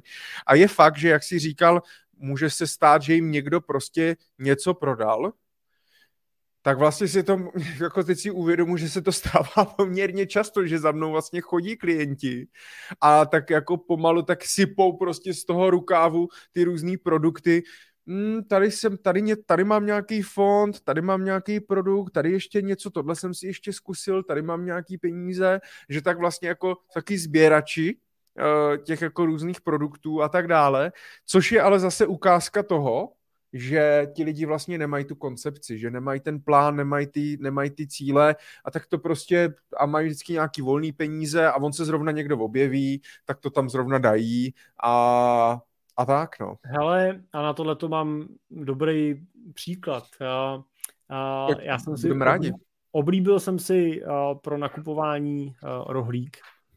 A občas mi někdo říká, že to má drahý a tak dále, ale já musím říct, že rohlík pro mě má nespornou výhodu a to je to, že ten nákup dělám doma, dělám ho na jedenej a dělám ho většinou v čase, kdybych radši dělal něco jiného, takže ho dělám relativně rychle a a je hrozný rozdíl, když nakoupím takhle jako online naklikáním si ten nákup někam a velký rozdíl, když jdu do, třeba do Billy a jedu tím košíkem, tím krámem, protože v tom košíku se 100% jistotou vždycky skončí i věci, které bych nechtěl, aby v něm skončily.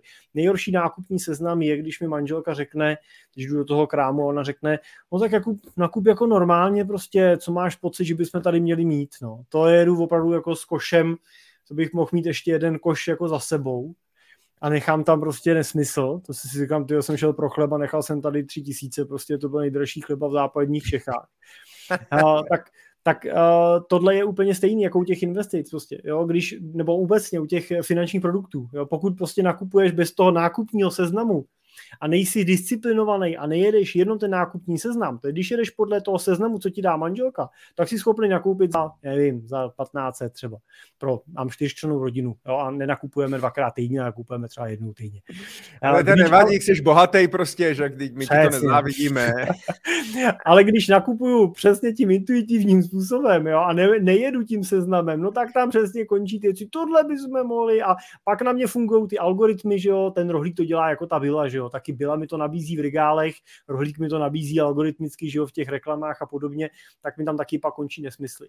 A u těch, u toho financí, u těch financí stejný princip. Mít nákupní seznam, jet podle něj a ten nákupní seznam musíte vytvořit na základě nějakého vašeho aspoň základního plánu. Jo, co máte rádi, co rádi jíte, na co máte nebo nemáte alergii a tak dále. Jo, ale eh, ten rohlík je sub, my nakupujeme na rohlíku, že, co se narodil malej eh, a k nám dováželi teda, já nevím, od kdy k vám dováželi, a myslím si, že k nám dováželi rychleji možná. Určitě, určitě. K nám tak dva roky, no. A uh, mě na tom nejvíc fascinuje, že potom si můžu kliknout na košík a projedu to vlastně ještě jednou a můžu odebírat. Že vidím tu výslednou sumu, protože ty, když projíždíš těma regálama a teď přijedeš, už se blížíš k těm pokladnám a podíváš se do toho košíku a říkáš si, kolik to tak asi bude. Jo? A teď to nemůžeš tam nějak odhodit nebo spočítat a tak dále. Na tom rohlíku, což mi vlastně i v uvozovkách jakoby jejich mínus, že jo? protože já si pak řeknu, ty vole, 1500, mm, tak stačí jenom jedna okurka, jeden jogurt, tady tohle je drahý, jo, a můžu si, můžu si to pak ještě upřesnit, ale hlídám si i nějaký budget, nějaký rozpočet. Takže... To ale těk nepotřebujeme, budeme chodit ale... v práci. je, je, je to tak? Je, je to, Le, je to leták máme, když tak. Jo. Ty chodí furt, jo.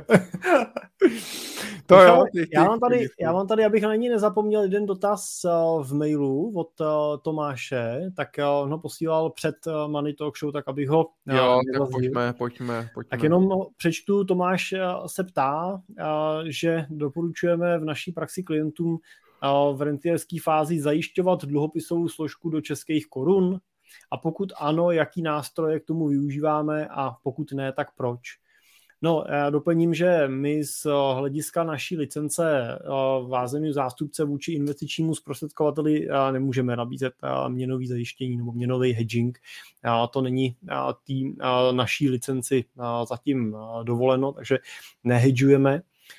Ale my teda v těch portfolích ještě navíc využíváme ty dluhopisy jenom jako doplňkovou složku v řádu řekněme 20 až 25% maximálně. Zbytek je doplněný akciemi, nemovitostma, komoditama a to portfolio celkově je nastavený na hrubou výnosnost v průměru na 6 až 10% podle nějaké dynamičnosti toho portfolia. A tím pádem si s tím měnovým výkyvem v čase dokáže poradit, dokáže ho absorbovat. A samozřejmě to, že nezajišťujeme do koruny, přináší i nějaký benefity z pohledu diverzifikace, kdy právě odstřiháváme ten výsledek toho portfolia hrubej oproti vývoji v České republice a tak dále, což je v řadě těch našich klientů i nějakým jejich požadavkem vytvořit vlastně nezávislý portfolio vlastně na vývoji České republiky. Takže my ten hedging nepoužíváme, pokud klient chce hedžovat dluhopisovou složku, má tu investici třeba větší, může využít český protiinflační dluhopisy, který považuji za dobrý nástroj, jak si koupit dluhopis s tou inflační doložkou a zajištěný do české koruny podle mého názoru s bezpečným emitentem, kde se nemusíte obávat o tom, že by vám to nevrátil. No, tak to je pak řešení na to, jak mít takový portfolio měnově zajištěný. Tak. Mm, Jirko, skvělá. Když už jsme u těch dluhopisů, tak Radim píše, narážím na informaci mít v ETF portfoliu dluhopis. Také jsem se ale setkal s tím, že při investičním horizontu více jak 15 let je zbytečné mít dluhopisy v portfoliu. Tak co? No, pokud investujete na delší dobu než 15 let a dokážete být investor šípková růženka, to znamená, že dokážete ty peníze vložit a zapomenout na to, že jste je vložili, tak eh, z matematického nebo technického hlediska je to tak. Můžete mít portfolio postavený čistě na akciové složce a nemusíte do něj doplňovat eh, další aktiva. Na tom 15 letým horizontu se zatím nestalo, že by ta, takový portfolio na tom bylo hůř než inflace. Vždycky vydělalo na jakýchkoliv 15 letech v tom horizontu zpátky, pokud se bavíme teda o světových akcích. To, tím rizikem ale jste vy jako investoři. A, a tím primárním je to, že když přijde nějaký pokles na akcích, tak oni dokážou udělat pokles o 50, 60, některé ty tituly o 70% a, a dokážou se z toho hrabat relativně dlouhou dobu. Ten pokles může trvat, to, to jak dlouho to klesá dolů, může trvat relativně dlouhou dobu a často delší dobu, než vy jako investoři jste ochotný takový pokles akceptovat. Prostě už v určitý fázi začnete mít pocit, že přijdete o všechno a tak radši tu pozici zlikvidujete, prodáte, tím zrealizujete ztrátu a tu už pak nedoženete. To je riziko, a tohle riziko musíte zvážit. Tohle je faktor, který my s, těma našimi investorama vždycky jako pečlivě zvažujeme. Proto většina těch našich portfolích není stoprocentně akciová, ale je to vždycky nějaký mix akcie, nemovitosti, dluhopisy, to je nejčastější mix, vychází to z nějaký strategie Nobelova portfolia, kterou dneska používá většina našich klientů. Důvod, proč tam jsou třeba ty dluhopisy nebo ty nemovitosti. No je to, že takový portfolio v roce třeba 2008 neudělalo minus 50 a udělalo minus 30% pokles. A, ne, nemá to zase 4-5 let, ale cca třeba 2 až 3 roky.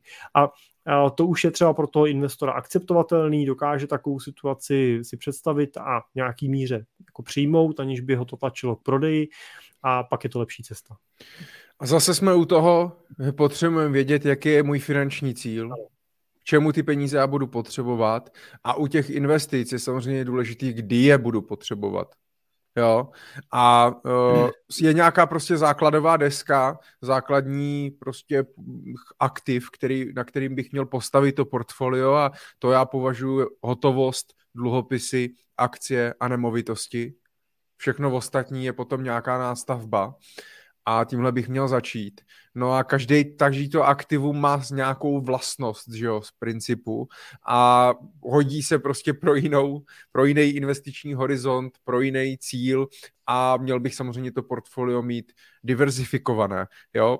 Zas na druhou stranu, pokud nemám žádný krátkodobý, eh, krátkodobý střednědobý cíle, mám jenom dlouhodobý cíl, prostě za 30 let, tak teoreticky si můžu nechat jenom nějakou rezervu, kdyby náhodou, teď to nemyslím jako 20 tisíc korun, ale prostě nějakou rezervu a pak mít klidně zbytek všechno v akcích. To není problém. Ale přesně jak říkal Jirka, ustojíte to, ustojí vlastně ty vaše emoce, nespanikaříte ve chvíli a samozřejmě v tomto vám nespanikařit, nevybrat to, nezrealizovat tu ztrátu a tak dále, vám právě pomáhá ten finanční plán s tou strategií, kdy vy přesně víte, co máte dělat, když a víte, že se podíváte, tyhle peníze já potřebuju, ale až za 23 let, takže to, že teďka to spadlo, tak mi to nevadí, protože můj cíl, já je budu potřebovat až za 23 let, tam to nesmí spadnout, ale samozřejmě proto taky třeba, jak se blížím k tomu cíli, tak zamykám výnosy třeba z konzervativního to portfolio, že? a tak dále.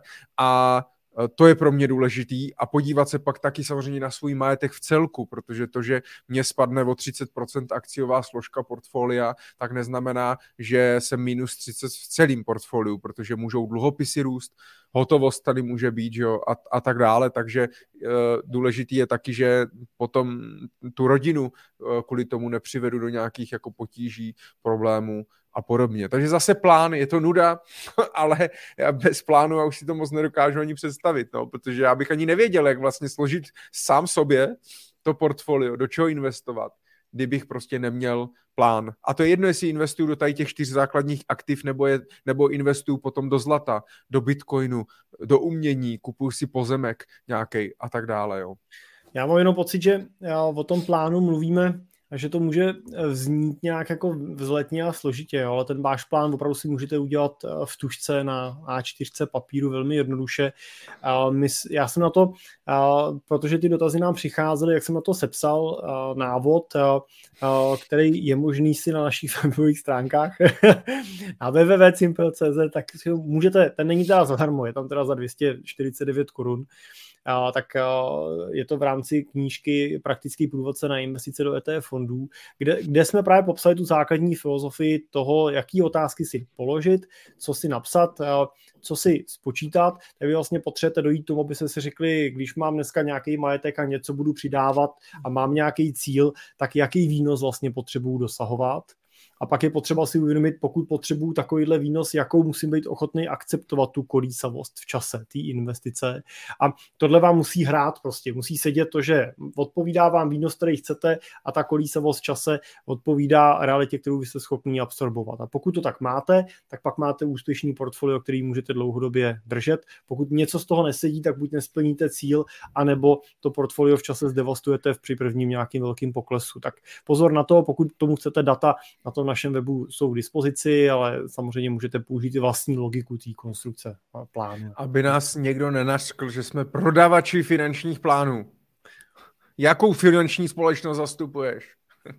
Kácim a partneři. Finanční plán SRO. Uh, OK. Michale, Michale, to je jenom zajímavost. Uh, tady v tom případě nevím, jako nejsme náhodou jako prodavači finančních plánů, protože... Za provizi? Já, no, za provizi je, ale za honorář, jo, já jako já vlastně bez plánu nejsem schopný pracovat třeba s investorem, jo, když, když hmm. přijde, my nechceme investory, kteří jenom zainvestují, ale chceme to investora, který chce pracovat s nějakou dlouhodobou logikou, že je to tak, máme tady další dotaz. Děkujeme od Davida, hezký večer. Rád bych se zeptal, jak dlouho nebo do jaké míry lze udržet pumpování likvidity od centrálních bank, Fed, ECB a tak dále do ekonomiky. Možná aktuálně odvrátili krizi, ale nebude to mít v budoucnu fatální následky? Jirko, já budu mít asi kratší komentář, tak já jenom řeknu, že nemám tušení a myslím si, že ani oni, že jako nikdo to netuší a myslím si, že i právě v tom finančním plánu je eh, potřeba pracovat ze scénáři. To znamená, máme prostě nějaký scénáře, které můžou nastat, na to máme nastavenou, nastavenou prostě nějakou, nějakou strategii, my nevíme, jestli nastane nebo nenastane, ale když nějaký scénář nastane, měli bychom nespanikařit a vědět, co prostě budeme dělat. A další věc, pokud nás čeká prostě nějaká krize, eh, vysoká inflace, další zadlužování a tak dále, tak to bude mít hlavně za efekt znehodnocování té fiat měny. To znamená, že uh, pak prostě o to víc, pokud z toho mám strach, bych měl vlastně investovat. Je to vtipný, že lidi mají strach tady z těchto věcí a pak drží peníze pod polštářem. Tak je potřeba investovat do nějakých aktiv, do nějakých firm, do nějakých nemovitostí, pozemků a klidně bych i jako zajišťovací prvek prostě použil třeba ten zmiňovaný bitcoin nebo zlato nebo prostě něco takového, rozdiversifikoval si to portfolio a počítal s jakýmkoliv scénářem, ale uh, Nemám tušení. Můžou to mít, může to mít následky, nemusí to mít následky. Nikdy jsme tak zadlužení nebyli, ale třeba to zvládnem. Těm firmám taky zase rostou, rostou zisky. Mění se to. Digitalizace, automatizace, umělá inteligence. Vstupujeme do virtuální, budeme žít hodně ve nějaký virtuální realitě, že jo? Teď už vlastně se prodávají různé pozemky a, a nemovitosti prostě ve virtuálních světech a tak dále. Takže ono, kdo ví, jak to bude vypadat. Já mám vždycky uh, strach uh, z toho, když, uh, když přijde taková ta věta, že teďkon bude všechno jinak. Uh, ten scénář v minulosti uh, jsme už zažili samozřejmě. Nafukování těch uh, měnových uh, zásob a tisk peněz uh, vedlo, uh, vedlo k inflaci. Jo, buď se ta inflace dokázala ukočírovat, anebo se nedokázalo ukočírovat a, a přerostlo to do nějaké hyperinflace, devalvace měn a podobných věcí. A Nemyslím si, že tohle je scénář, který by nastal na půdě těch rozvinutých ekonomik, když se bavíme o Evropské unii nebo když se bavíme o Spojených státech amerických nebo České republice. Myšleno teda té devalvace té měny do úplně jako zásadních nějakých dopadů eh, devastujících a, ty investiční účty nebo hotovost investorů jako krátkodobým horizontu. Ale a, myslím si, že inflaci jako tématu se prostě nevyhneme. No, že a, bychom měli zapomenout na období nulové inflace a, a, a, a že prostě možná do budoucna prostě inflace kolem 4-5% nebude něco a, úplně jako exotického, tak jako teď se na to a, díváme. A, zároveň doplním, že si nemyslím, že ty 4,1%, co teď vidíme, jsou konečný takže v nich ještě pořád nejsou započtený ceny maloobchodní energií, vlastně elektřiny, který teď jako významně poskočí. Tak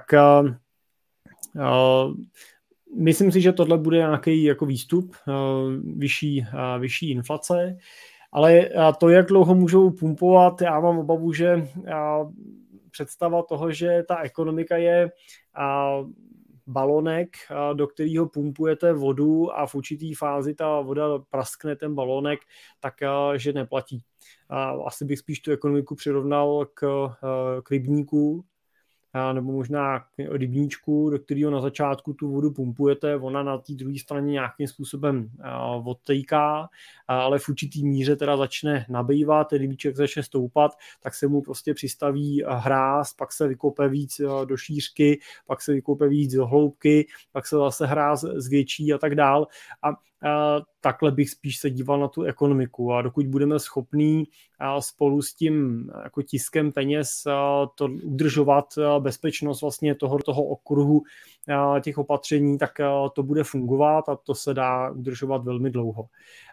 Zároveň je dobrý si uvědomit, že ty hlavní peníze se nedostávají do ekonomiky ze strany té centrální banky. To jsou jenom ty, na které se nejvíc ukazuje, ale primární nový peníze do ekonomiky se dostávají od komerčních bank právě z úvěrů protože komerční banka vytváří řádově čtyřnásobek těch aktiv nebo těch peněz, který má vlastně ona v hotovosti, tak vytváří vlastně v úvěrování.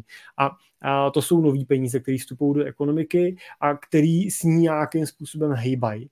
Ale tak, jak do ní vstupují, tak z ní i vystupují, tím, že se ten úvěr splácí. Na druhou stranu se splácí 30 let a je otázka, jakou tu bude mít těch 30 let hodnotu, ta konečná splátka.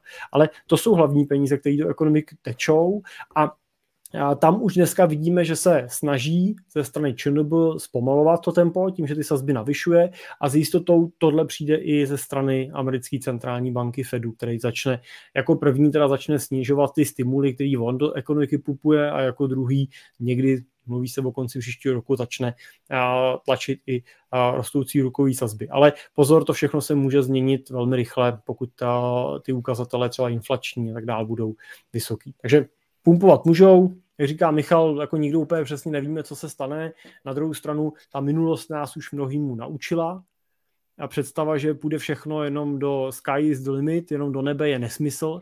Určitě prostě přijde nějaký výdech té ekonomiky, ne, nemusí být vůbec malej. Problém je, že nevíme kdy. Jo, jestli to bude příští rok, jestli to bude za měsíc, nebo to bude třeba čtyři roky, jestli bude velký, malý, krátký, nevíme. Jo, proto je těžký jako se snažit investovat s výhledem toho, že to přijde a čekám na to, protože vás to může stát víc peněz, než když si s ním v klidu projdete. Hmm. Skvěle. Tak snad stačil takhle, stačila takhle odpověď. Já jsem ještě zapomněl na Jakuba, tak se, Jakube, omlouvám se. Prosím o tip, jak postupovat při výběru ETF orientované na neamerický trh, to znamená emerging markets, Asie, Afrika, eh, kde je podle některých, například eh, podle Roslinga, autora knížky Faktomluva, větší prostor pro růst než v naší západní kultuře. Já úplně nevím, jestli to platí v těch standardních, standardním investování eh, na těch kapitálových, kapitálových trzích, eh, tady, tady toto. Hlavně o emerging markets se mluví už posledních 10-15 let, eh, že všechno předeženou a tak dále, ale zatím nic moc to neukazuje. Já si pamatuju dobu, kdy se hodně doporučila investic, inve, doporučovalo investice do Číny, Uh, tam bych dneska asi nedal asi ani korunu. Uh, plus samozřejmě hodně těch států jsou stejně pořád navázaný vlastně na dolar, že jo, na tu americkou ekonomiku, ty firmy americké hodně operují vlastně na tom azijském trhu a, a podobně, takže se dá i vlastně díky těm americkým akcím profitovat vlastně z těch výnosů eh, z těch východních zemí nebo z té Asie a tak dále. Myslím si, že ale ty to vnímáš podobně, že vlastně neinvestujete moc úplně do emerging markets. Myslím, že v portfoliích nemáte ani žádný takový ETF. Ne, nemáme je tam. Do řady těch eh, trhů se ani nedá přímo investovat. Často se kupují jako velmi prapodivným způsobem ty, uh, ty akcie přes různé deriváty a podobné věci, co se nám prostě nelíbí. Máme rádi, že to portfolio prostě je postavený na těch aktivech, uh, který chceme vlastnit. A já, jak říkáš, no, pro mě je bezpečnější a rozumnější koupit si radši akcie globálních společností, mít akcie McDonaldu, Apple a podobných, a který samozřejmě na těch rozvíjících se trhí jsou, podnikají na nich a když se těm trhům daří, tak se daří i těmhle firmám a když se těm trhům nedaří, nebo tam začnou Číňani utahovat kohoutky, začnou regulovat a stahovat některé věci, no tak oni se prostě stáhnou taky. A já si skrz tuhle akci kupuju e, manažerský tým, který dnem i nocí pracuje na tom, aby se takovým důsledkům dokázal vlastně vyhnout, aby pořád generoval ziskovost a to je pro mě bezpečnější, než se snažit koupit ten, ten trh jako takovej. A musím říct, že třeba v případě emerging markets, pokud bych na ně chtěl jít, tak eh, bych jako reálně uvažoval nad tím, že tam vidím jako, tam si myslím, že i v dnešní době vidím přidanou hodnotu dobrýho správce. A to znamená, tam bych třeba uvažoval o nějakým fondu, aktivně spravovaném fondu. portfolio hmm. management takového regionu, protože tam, tam si myslím, že oni vidí víc prostě. Jo, a jsou schopni dělat ten stock picking, dává mě to taky smysl, ale říkám, je to otázka zase, z jakého důvodu já to tam prostě musím mít, jestli jsem schopný vůbec na tom růstu té země profitovat tou standardní cestou přes ty kapitálové trhy. On ten růst není všechno, vidíme to teďka na té realitní společnosti čínské, že jo, Evergrande, uh, která prostě jako je zadlužená jako prase a asi víme proč. A a je otázka, a zase je strašně těžký, zase když už bych třeba investoval na emerging markets, tak bych si koupil typu, že existuje nějaký, jako, jak je MSCI World, tak je, tak je prostě na emerging markets nějaký ETF nebo nějaký, i nějaký fond, aktivně spravovaný, eh, kde prostě těch zemí je víc, protože kdo bude jakoby ten vítěz, kde se nejvíc teda poroste. Před dobou to bylo prostě Čína, teď se říká, že OK, Čína nějakým způsobem nastupuje, ale třeba analytici dlouhodobě eh, tvrdí, že uh, hráč číslo jedna je Indie ne Čína, z, z nějaký prostě, z nějakého delšího výhledu. Hodně roste Indonésie, samozřejmě Filipíny, Malajzie uh, a tak dále, jo. Uh, takže je to otázka. Afrika samozřejmě dneska padá pod Čínu, hlavně co se týče investic, ale otázka, co s Afrikou vůbec jako bude, jestli budou schopní díky prostě těm diktátorským režimům, díky nízké míře vzdělání a, a, a tak dále, jestli bude, bude schopný někdy nějaký takovýhle trh. No a Blízký východ, pff, víme, co se tam jako děje, já nevím, no, investovat do Afganistánu nebo prostě tady do těch typů, typů zemí, uh, takže hlavně opatrně. Je to tak, jako je prostě otázka, jestli těch pár procent potenciální výkonnosti stojí za ty uh, rizika. A kde máme, a kde máme, kde máme BRICS? Že jo, kde máme BRIC? Který vlastně, který teda měl být, tak kdo tam vlastně je? Brazílie, Indie, Rusko a Čína. Kde jsou ty země? Jako Brazílie, to je úplně v prdeli, jo. Rusko bych řekl, že vlastně taky, jo. Čína tam nikdy nikdo neví, jo.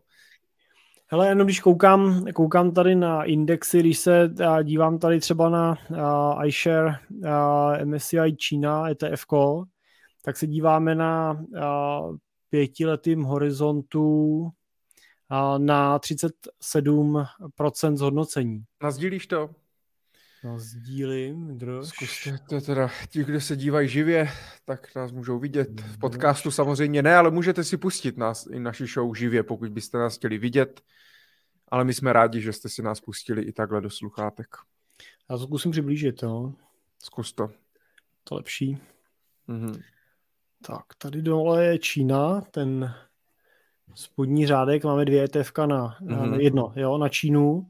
A můžeme vidět, a tohle je pět let, a, tak a 37% na pětiletým horizontu.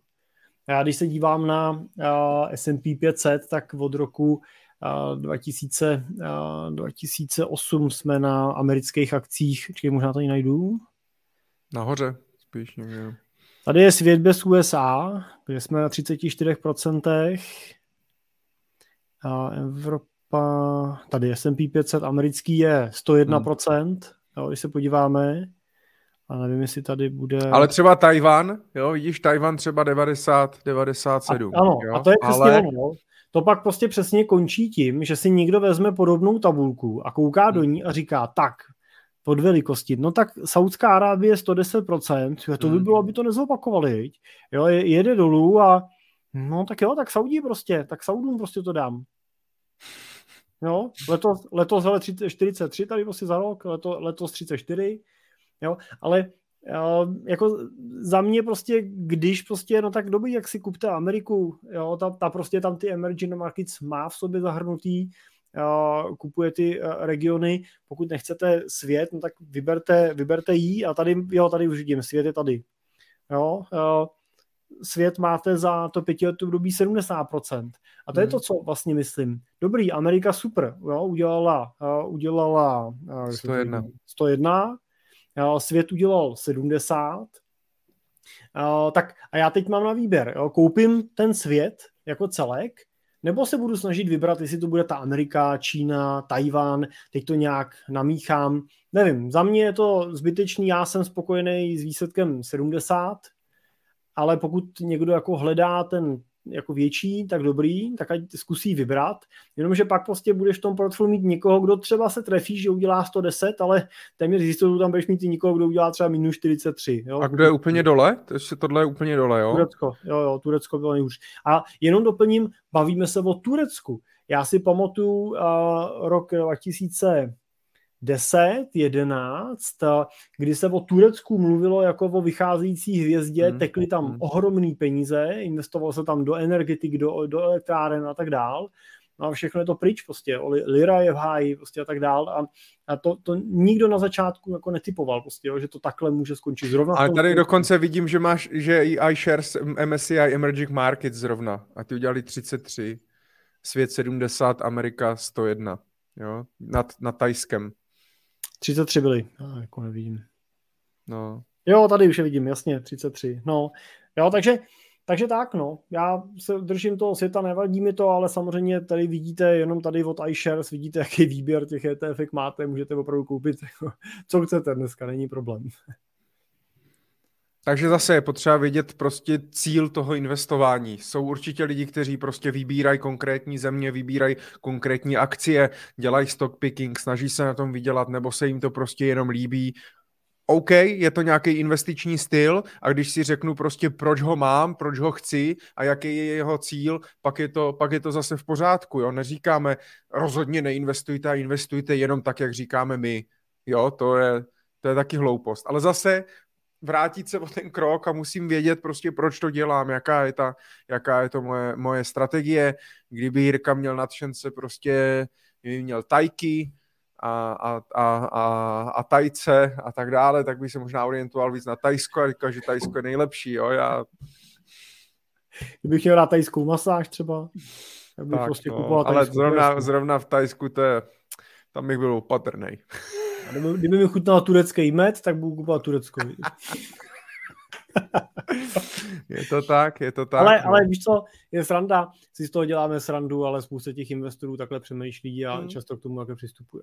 No a tak a některým to výjdou, že jo, a pak, pak to samozřejmě zase berem, že tak, když to vyšlo jemu, tak to musí výjít i nám. Jo, jo, jo. jo a, a nastupujeme do nějakého toho FOMO efektu, Vys prostě Amazon, Tesla, Bitcoin a tak dále, kdy to kupuju ani nevím proč, jenom protože prostě to kupují všichni. Já si, Michale, myslím, že je prostě velký problém toho, když eh, se eh, investoři eh, jako snaží právě na tom investování zbohatnout. Jo. A zbohatnout můžu podle mě na něčem, do čeho dám tu svoji práci. Můžu zbohatnout investováním, pokud se to stane mojí v úvozovkách prací, budu prostě trávit ten čas analytikou třeba zrovna nad výběrem akcí a podobných věcí a, a budu prostě, dám tomu dostatek času a dostatečný počet let, kdy prostě se tomu budu věnovat a dokážu si na nějaký svoje portfolio a tak dále a pak můžu na tom bohatnout. Ale takhle bohatnou lidi i na tom, že třeba hrajou online poker. Jo, ale musím vás ujistit, že to není zábava. Jo, ne, není to sranda, jo, je to prostě zrovna u toho online, pokud se s někým pobavíte, tak oni mají pět počítačů, hrajou pět stolů na jednou a je to prostě jako strašná šichta. Nikdo by to dělat nechtěl, jo, za to, co oni si z toho odnesou, by to a to nestálo. Ale nikdo na tom dokáže zbohatnout a zvenku to vypadá jako wow, fan, fantazie. Stejný je to i s těma akciema, s obchodováním. A představa, že přijdu, a jako magickým mávnutím kouzelného proutku prostě vyberu něco, co prostě zrovna příští rok se prostě zhodnotí. A teď kolikát ne o 100%, ale koliká hadají prostě x násobný růst, jo, abych prostě opravdu rychle zbohatnul, tak eh, to je prostě pohádka a ty pohádky v tomhle směru, v tomhle směru jako neexistují, ne, nefungují, nedopadají dobře. A já si myslím, že mnohem efektivnější je radši ty svoje vydělaný, pracně vydělané peníze umístit do nějakého nástroje, který bude dlouhodobě bezpečný a bude přinášet nějaký rozumný výnos a radši tu svoji pozornost soustředit na to, jak v tom, v čem jsem dobrý, tak těch peněz vydělat víc. Jak to prostě udělat, aby když třeba investuju pravidelně a posílám si pět tisíc měsíčně, tak jak to udělat, aby se mohl posílat ne pět, ale sedm nebo osm. A, a to je, je, je to, nakonec je to podstatně jednodušší a efektivnější, zvýšit ten svůj majetek tímhle způsobem, než tím, že najdete něco, co vám vydělá vo, teda, já nevím, 10% víc pro to, abyste takovýhle výnos někde dozískali. Ale neposlouchá se to dobře, protože to smrdí prací. Ale naše posluchače to určitě baví. My to vždycky trošku opepříme. Dámy a pánové, blížíme se pomaličku ke konci. Uh, takže pokud ještě vás něco trápí, máte něco na srdci, chtěli byste se na něco zeptat a nechcete čekat na první pondělí v dalším měsíci, to znamená v listopadovém pondělí, tak eh, ještě napište uh, své dotazy a my pokračujeme. Máme tady dotaz, já ho budu muset jenom najít od Honzy. Ahoj Michale, nedávno se bohužel objevil další případ Ponziho schématu v naší zemi, pan Janata a jeho Growing Way. Vím, že je to tvé oblíbená téma, můžeš se o tom rozpovídat. Oh, měl jsem to připravené. měl jsem to připravené, bavili Byli jsme jste se... domluvený s Honzou? Ne, ne, ne, nebyli, ale měl jsem to zrovna připravený, protože samozřejmě teďka, že jo, za poslední týdny tak to proletělo uh, médií, že nějaký další 27-letý klučina okradl 4 tisíce investorů a odnesl si 1,5 miliardy korun. Uh, tak byl, že byl, byl samozřejmě obviněn policií, teď se to bude vyšetřovat, typu, že se to bude vyšetřovat tak 10 let, a pak stejně asi se na nic nepřijde, nebo nevím, mezi tím investoři samozřejmě o ty peníze přijdou, anebo minimálně budou někde zamražený, protože mám pocit, že o všech Ponziho schématech, o kterých jsme se bavili během předchozích šesti epizod naší Money Talk Show, tak všichni byli obviněni, ale ještě nikdo nesedí. Přitom ale samozřejmě investoři se k penězům zatím nedostali, Spoustu lidí čeká na ty peníze už několik let. Pravděpodobně se k ním samozřejmě ani nedostanou, ale uh, anebo jenom opravdu jako k maličké části, bavíme se prostě o třeba pěti, deseti procentech z toho, co tam, co tam vložili, což teda je docela smutný, že nevím, jestli to je to justicí, nebo se nedaří nedaří nějaký fakta, nějaký prostě uh, věci sehnat na ně a tak dále, ale uh, důkazy a podobně. Tady jenom nazdílím pro ty, kdo uh, neví, tak například, když si samozřejmě dáte do Google Growing Way a Ondřej Janata, tak na to najdete spoustu článků na E15, hospodářských novinách, Forbesu a tak dále. Tady zrovna od našeho kolegy Ondry Záruby na ekonomickém deníku Peak.cz, tak psal jeden právě článek uh, o tom, uh, a co se, co se dělo a tak dále a proč si myslí, že ti lidi vlastně do toho vůbec ty peníze, uh, peníze dali a bylo to vlastně fascinující, on tady ukazoval nějaké zhodnocení vlastně konkrétních firm za Můžeš posledních... Můžu? Uh, no, zkusím. Tak, je to vidět? Ano, ano, teď je to lepší. Tak právě jako by popisoval, kolik jednotlivé některé akcie některých firm a tady vidíme, některý udělali skvělý výsledek, některý zase ne a jsme zase, jsme zase u toho hledání toho jednorožce a trefování se, ale říkal, že v podstatě, když uh, taková firma, která v podstatě neinvestuje reálně ty peníze, ale funguje opravdu jenom tak, že vybírá ty peníze od těch investorů a e, prostě ty stávající investory vyplácí z peněz nových investorů a dokud prostě proudí nový kapitál, tak to může fungovat. My jsme se bavili, myslím, v druhém díle Money Talk Show o e, Bernardu Medefovi, e, asi největším zatím Ponziho schématu na světě v historii, který zpronevěřil asi 60 miliard dolarů, což už je poměrně hodně. Trvalo mu to zhruba 50 let, tady ten celý podvod, než se na to přišlo. Takže já se vždycky směju, když něco funguje pět let a někdo mě říká, my už jsme pět let na trhu, takže to už je jako jasný. A on samozřejmě sliboval, zase obchodovalo se na Forexu a komodity a bohu ví co, speciální asi algoritmus, já úplně konkrétně nevím, co on sliboval, ale v podstatě, když sliboval výnosy 30-40% ročně garantovaně, tak eh, v podstatě vzhledem že k tomu, že za poslední rok vidíme tady společnosti jako Apple, 30% za rok, Microsoft 44%, Alphabet, Google 84% výnos, Tesla skoro 100% výnos, tak to těm lidem vlastně jako nepřišlo vlastně úplně jakoby divný, že uh, on nabízí takový, takový výnosy. A samozřejmě ty lidi hledají, že jo, často prostě to, jak jsme se bavili, jak rychle zbohatnout, jak udělat nějakou, nějakou kličku, jak najít nějaký lifehack, jak se z toho všeho prostě dostat, proto se investuje do toho Bitcoinu a do té Tesly a do těch firm, anebo do tady těchto projektů, ale když si koupím Teslu ano, OK, samozřejmě, ať si teď se nebudeme rozebírat, jestli to se vyplatí, není fundamentálně a tak dále, ale kupuji si aspoň část nějaký reální firmy, která teda něco vyrábí a, a prostě něco, něco dělá. Tady v těchto společnostech často se vlastně vůbec nic uh, nedělá. Uh, tady ještě ukážu jeden, jeden projekt, na který jsem narazil. To jsem si, já jsem o něm, myslím, slyšel, ale pak se na to, ne, nebylo to tak mé, jakoby médií propraný téma, ale před rokem, před rokem, před rokem 16. dubna 2020, tak společnost Fox Trade Luboše Pánka tak eh, na 400 klientech vybral zhruba miliardu a pak zmizel do USA a doteď nikdo neví, eh, kde vlastně, eh, kde vlastně je. A taky tady prostě popisoval, jak sliboval prostě nějaký výnosy a tak dále a mohli jste za ním zajít do kanceláře, viděli jste nějaký počítače, byli tam nějací zaměstnanci, kteří o tom ale nemuseli vůbec nic vědět, tak jak u toho Bernarda Madefa a Eh, nakonec se zjistilo, že pravděpodobně ty peníze opravdu vůbec neinvestoval a měl udělaný jenom nějaký front-end prostě na účtu, kde vám prostě ukazoval to, co vy chcete, to, co vy chcete vidět. A na začátku každého tohohle Ponziho schématu to samozřejmě funguje tak, že vydáte část peněz, po půl roce on vám tam prostě přihodí jednonásobek, dvojnásobek, vy část těch peněz vyberete, vyzkoušíte, že vám je poslal na účet, že to funguje a tak tam zainvestujete úplně celý rodinný mění, zatáhnete do toho úplně všechny. Často se samozřejmě tyhle investice prodávají ještě za vysoký provize, takže motivuju, abyste vy sami ještě to prodávali svým kamarádům, známým a tak dále a to je pak většinou cesta do pekla. Ale všiml jsem si, je to vtipný, protože před rokem jsme mluvili o JO Investments, taky v nějakým druhým nebo třetím díle Money Talk Show, no vlastně nebylo ani před rokem.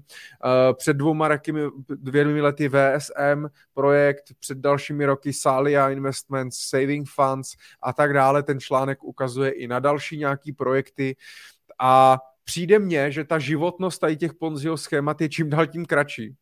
že prostě nějakou, jo, pak prostě se pak na to nějak přijde, nebo prostě cokoliv, nebo to nezvládnou a tak dále.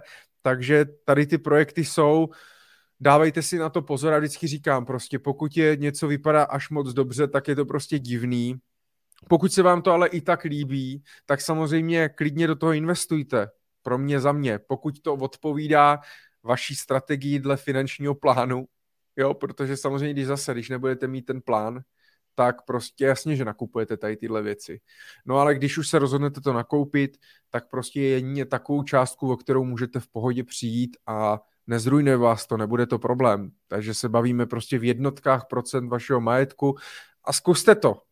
Jako pro mě, pro mě za mě, ale musím zase vědět proč, nedělat to jenom kvůli těm penězům a tak dále. A ty jsi měl, uh, my jsme se o tom bavili už ne, ne, nedávno a ty jsi měl taky ale zajímavou poznámku tady k těm Ponziho schématům, že uh, si myslíš, že to často v těch projektech není ta prvotní ten prvotní záměr těch lidí, kteří vlastně jakoby založí nějaký takový projekt, že by chtěli primárně ty lidi okrást, že to tak nějak vlastně se stane nebo vyplyne až později. Jak jsi to myslel, tu myšlenku?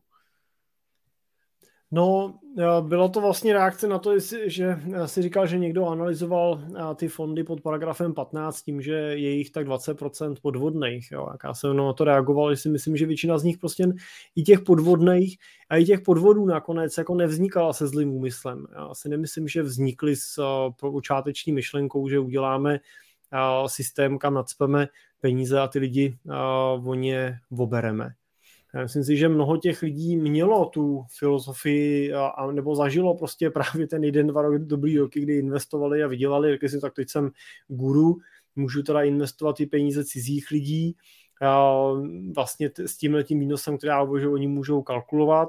A pak prostě přijdou věci, které jim nedojdou, které nevídou, kde musí něco udělat, teď na to nemají ty peníze, taky musí vodníkať vzít, ono rozjet takový fond stojí spoustu peněz, a financovat chod toho fondu jsou 100 tisíce korun měsíčně, pokud to prostě máte dělat v nějakých niancích regulí. A to, to se prostě musí někde zaplatit, když vyplácíte tučný provize těm sjednatelům, který si neberete od investorů, což často ty 15 fondy mají prostě různě skovaný, tak to zase někde musíte vzít. No a pak, když vám to najednou začne nevycházet, tak to začnete různě do, doplňovat, sanovat, vybírat ty peníze z různých hromádek, odkud nemáte a jste v prčicích prostě, jo, a jste v problémech a pak už prostě asi přijde fáze, kdy připustíte, že hod prostě to dobře nedopadne, hledáte způsoby, jak se teda tím zajistit do konce života, jo. ale jako bohužel, myslím si, že většina poradců může vyprávět tyhle ty storky a jsou to nejenom tyhle ty známý případy, ale klienta, seděli jsme, on investoval celý svoje úspory, asi 2,5 milionu korun a říkal, že to je do technologického fondu a že se tam už necítí, že to chce vybrat a reinvestovat. Říkal, tak fajn, tak to pojďte udělat, asi to bude jako lepší varianta. Říkal, tak a co to má? No já ten fond nechci úplně to nějak, já se s ním nějak domluvím, No a střih dva roky od toho, klient se teda nestal naším klientem a říká, no bohužel už jsem ty úspory odepsal z toho fondu, jsem to prostě nedostal a oni mi tam přestali brát peníze, teda peníze, peníze mu přestali brát, mu tam přestali posílat, ale přestali mi brát telefony, nikdo se mnou nekomunikuje, firma už není na sídle, kde byla, no a co s tím uděláte jako normální, obyčejný člověk. Jo. Tak můžete si vzít právníka, můžete se snažit někoho honit, ale bohužel šance na to, že někde někoho doženete, je v podstatě v tomhle tom naprosto minimální. Ve většině případů, ještě v tomhle třeba případě ten fond ani on nekoupil od toho fondu, ale byl, bylo mu to přeprodaný nějakým uh, typařem, což byl tenkrát zástupce poradenský ani se nebudu říkat, že to je poradenská firma, ale zástupce OVB, a, který prostě mu to prodal prostě bokem někde jako úžasnou věc a fond ani nebyl fondem, doplním. Jo, bylo to nějaký SROčko, kam on poslal peníze. Prostě to, tohle, tyhle ty zázraky, prostě zázrační výnosy a podobně nefungujou. Pokud by to fungovalo, tak tam točí peníze banky a a velký investoři, ale to proč je tam netočí, protože to nefunguje. Jo. To, když tak uh, chvilku a pak o to přijdete. No. Hmm, takže takhle k Ponzio schématu dávejte si, dávejte si, na, to, dávejte si na to pozor. Uh, máme tady další dotaz, uh, tak ještě pojďme, pojďme na to. Pavel píše, dobrý večer, Amundi Fund, US Pioneers Broker Consulting, investiční horizont 10 let. Doporučíte do toho jít? Děkuji za odpověď. Myslím si, že Pavle od nás nemůžete očekávat uh, jasnou odpověď, protože konkrétní odpověď, protože neznáme samozřejmě vůbec celou tu vaši finanční situaci a zase, co je cílem, proč bych měl investovat do tady tohohle fondu, co od něho očekávám, co, co pak si chci prostě pořídit, jakou mám zkušenost s investováním, jakou mám averzi k riziku a tak dále. Asi nedokážu já takhle konkrétně odpovědět. Jirko, předpokládám, že ty samozřejmě taky ne. Já no, tady jenom nazdílím, když tak zatím, co budeš mluvit, tak jsem si ho našel, ten fond. Počkej, já jsem si našel, no tak ukaž, to si našel ty. Já, já jsem našel řeknu, tady. Pro kolegy z České národní banky samozřejmě žádný doporučení takhle bez uh, hlubší analýzy dávat nemůžeme.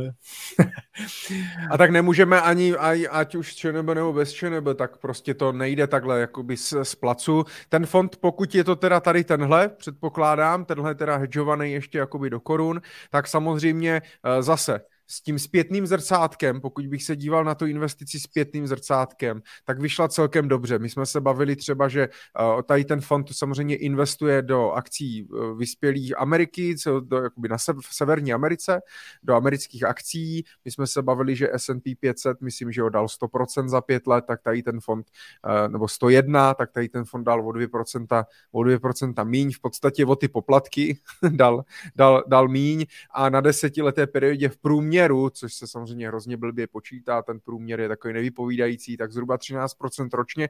A tak by se mohlo zdát, že jo, tak na 10 let, když vlastně bych tohle ukázal klientovi, tak jo, tak na dalších 10 let, tak to je super, za 10 let si odnesu 250%, ale to tak vlastně vůbec nemusí, nemusí být.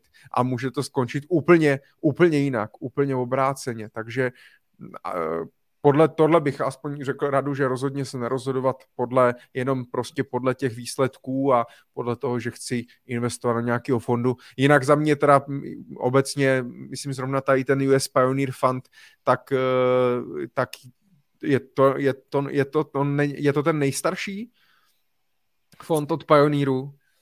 No, ten původní asi jo. Myslím, že vychází z toho jejich historického a... Jo, takže samozřejmě ten fond je, je regulovaný, je to prostě, je to prostě fond eh, bezpečný, co se týče uh, vytunelování peněz a, a tak dále. Takže to bych neměl, neměl, z tohohle bych jakoby strach neměl, ale otázka je, bych řekl, jakou zase úlohu to vlastně má hrát, že jo, v tom portfoliu. A taky je otázka, jestli čistě akciový fond na 10 let, jestli to není příliš, příliš rizikové, jaké jsou další, další rezervy kolem toho. A možná bych jenom tady řekl pozor na vstupní poplatky. Jestli, Jirko, chceš trošku roz, rozvinout vstupní poplatky, protože tam taky spoustu lidí uh, zahučí kvůli tomu, že kupují prostě jenom produkt jako máslo. Já bych chtěl zkusit odpovědět na tu otázku trošku analytičtější, jenom nejenom z toho pohledu dobře, špatně, určitě vždycky byste měli hmm. nějaký plán, s kterým investujete, že nedá se odpovědět jenom takhle obecně, jestli takový fond je dobře. Dobře asi je v tom, že v něm jako vám peníze nikdo neukradne, to se asi bát tak. nemusíte. A dobře, jestli za 10 let z něj vyberete to, co potřebujete, jestli ten výnos, jestli to kupujete s tím, že výnos bude 10% ročně, je vám to slíbeno, tak samozřejmě to dobře není. Jestli to kupujete s tím, že je to investice do amerických akcí u aktivního správce, který se bude snažit překonat index a má dlouhou historii, tak eh, to už asi je úvaha jiná. Můžeme eh, zvažovat, jestli taková cesta by byla vhodná.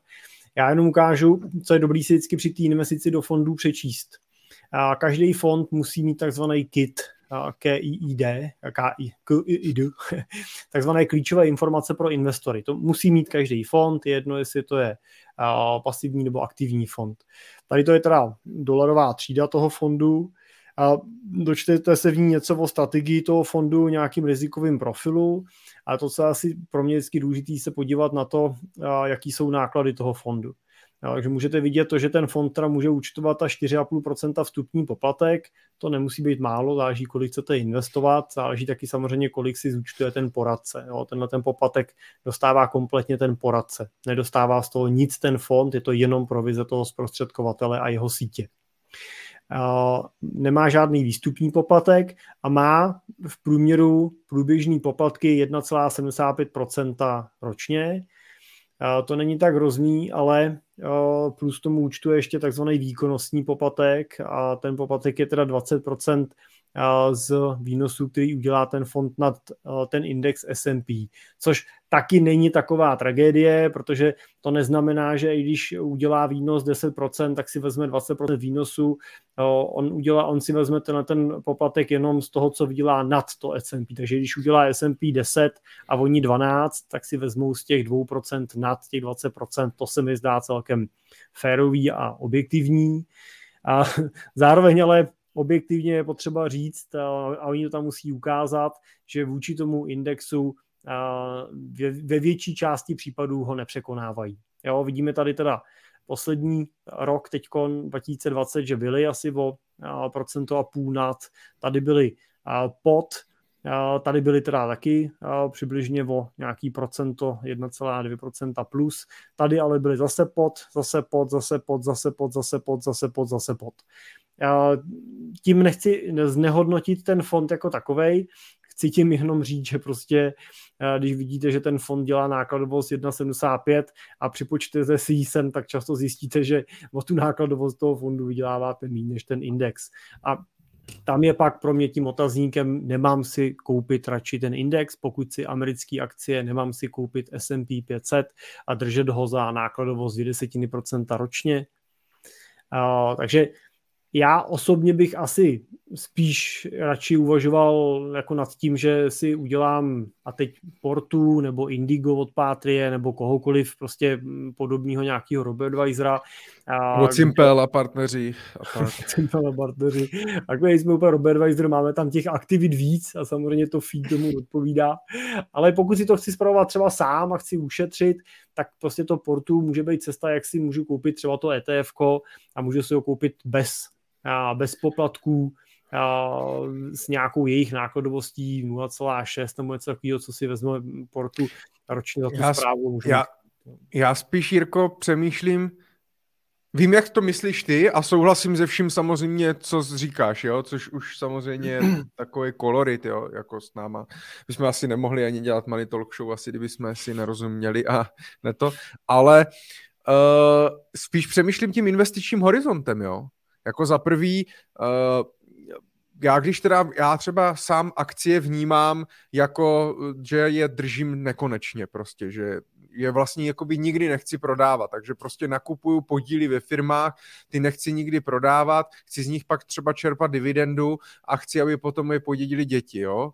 Uh, to, je třeba nějaký jakoby můj. Chápu, že, ten, že někteří prostě můžou mít fajn, hele, za 20 let to všechno prodám a koupím něco jiného a, a tak dále. Spíš mě tam jakoby zaráží ten investiční horizont 10 let, což mě za prvý na čistý akcie přijde málo, pokud by nic jiného, žádný jiný portfolio nebo jiný rezervy a tak dále a jiný typ aktiv nebylo, tak mně to přijde jakoby docela rizikový. Za druhý záleží na co za těch 10 let to budu potřebovat. Pokud ty peníze budu potřebovat jednorázově, na něco. Není to, že z toho chci pak čerpat rentu dalších 30 let, ale chci z toho něco jednorázově, no tak já už bych v podstatě za nějakých kolik, Jirko, za 5-6 let už bych měl vlastně brzdit?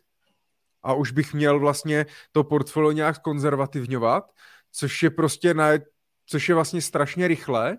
A když se podíváme opravdu, kolik udělali, pokud jako pr- za posledních deset let prostě uh, máme 250%, tak jaká bude ta následující desetiletka?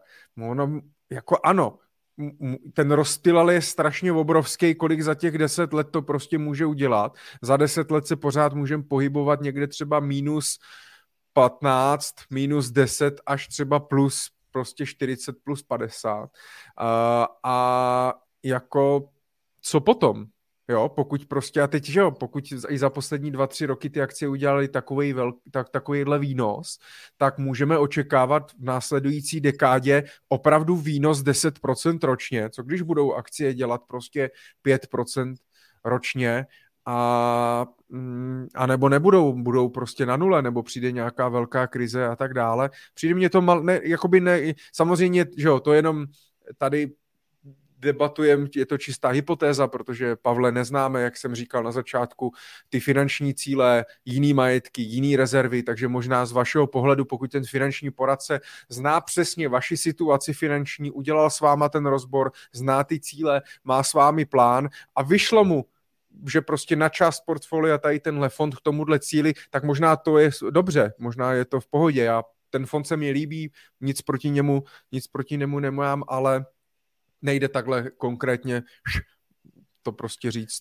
Ale obecně za to se, Pavle, nemusíte obávat, eh, že by vás tam poradce směřoval do něčeho podezřelého. Myslím si, že jo. fond, který vybral, patří eh, k těm eh, kvalitnějším, já osobně nejsem zastánce těch aktivních fondů, takže bych ho do portfolia nevybral, ale pokud bych chtěl použít aktivní fond, tak tohohle fondu bych se určitě nebál. No, tak ale Pavle snad... to, co řekl Michal, prostě horizont, cíle, plán. Pokud vám to poradce všechno připravil, udělal a vy potřebujete složku amerických akcí do portfolia, nemusíte se zásadě obávat jakoby takovýhle investice. Tak, tak. Ale je důležitý, možná ještě podotknu, že... Počkej, Michale, já vím, co chci říct. Ty jsi na to určitě natočil nějaký minikurs. A když Michalovi napíšete, dostanete i slevu na jeho pořízení.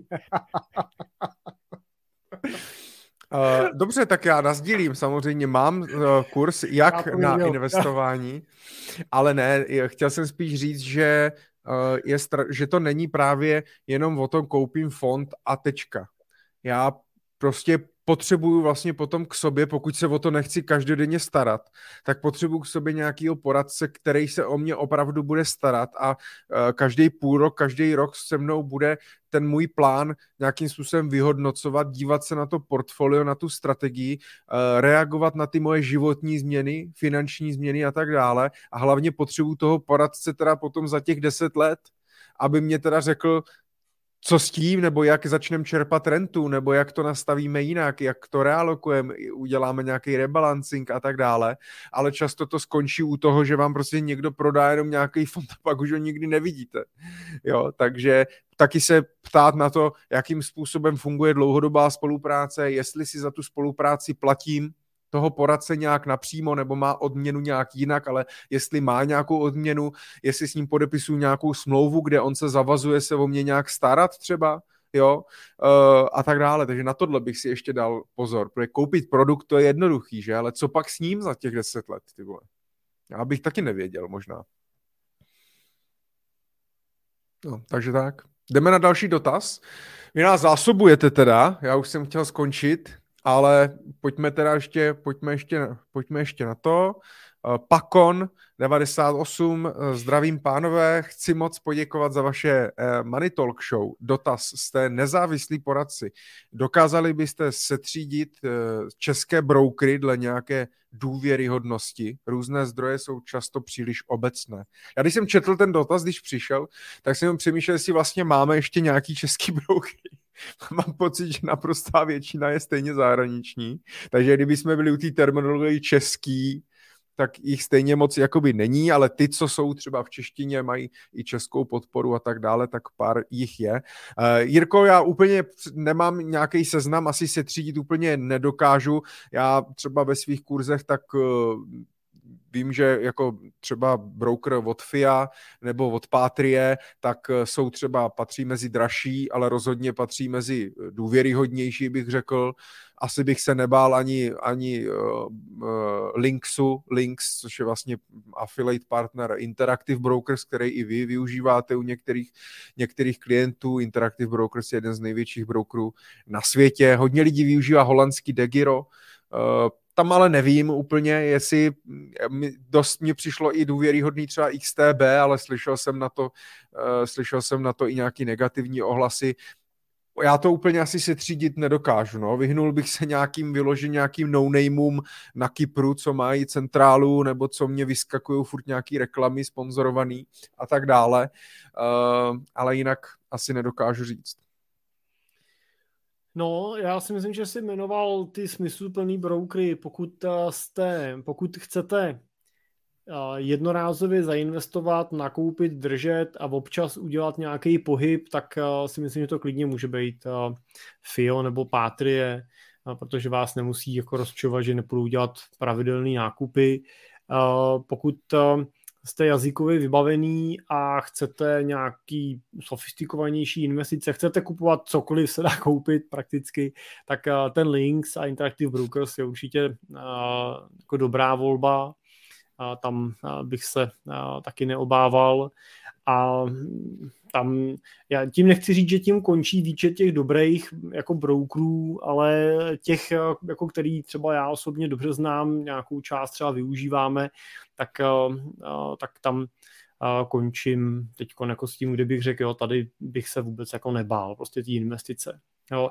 A pak samozřejmě, pokud třeba se jste menší investoři, jde vám o nějakou pravidelnou investici, chcete jednoduché řešení, tak prostě pak opravdu některý z těch českých robo-advisorů prostě může být cesta, jak úplně jednoduše, jak třeba z těch pětistovkových pravidelných vkladů můžete kupovat ETF. Tam to pak může být podle mě tak, jak teda Michal říkal, že to nejde, jo, ale pokud byste si řekli, chci si spořit na důchod, mám na to tři tisíce měsíčně, chci je posílat někam do akcí, tak uh, tam si dokonce myslím, že ani toho poradce uh, úplně nepotřebujete, jo? Nebo... Jako bacha, spořit na důchod, bacha. Pardon, investovat směrem na důchod. Jo, tam si myslím, že opravdu prostě můžete se napojit na mě, na Michala přes YouTube kanály, podcasty, jako přes Money Talk Show, sbírat, ty, sbírat tu podporu vlastně po té cestě tímhle způsobem a, a, a můžete prostě klidně 30 let posílat peníze do akciového S&P 500 nebo MSCI World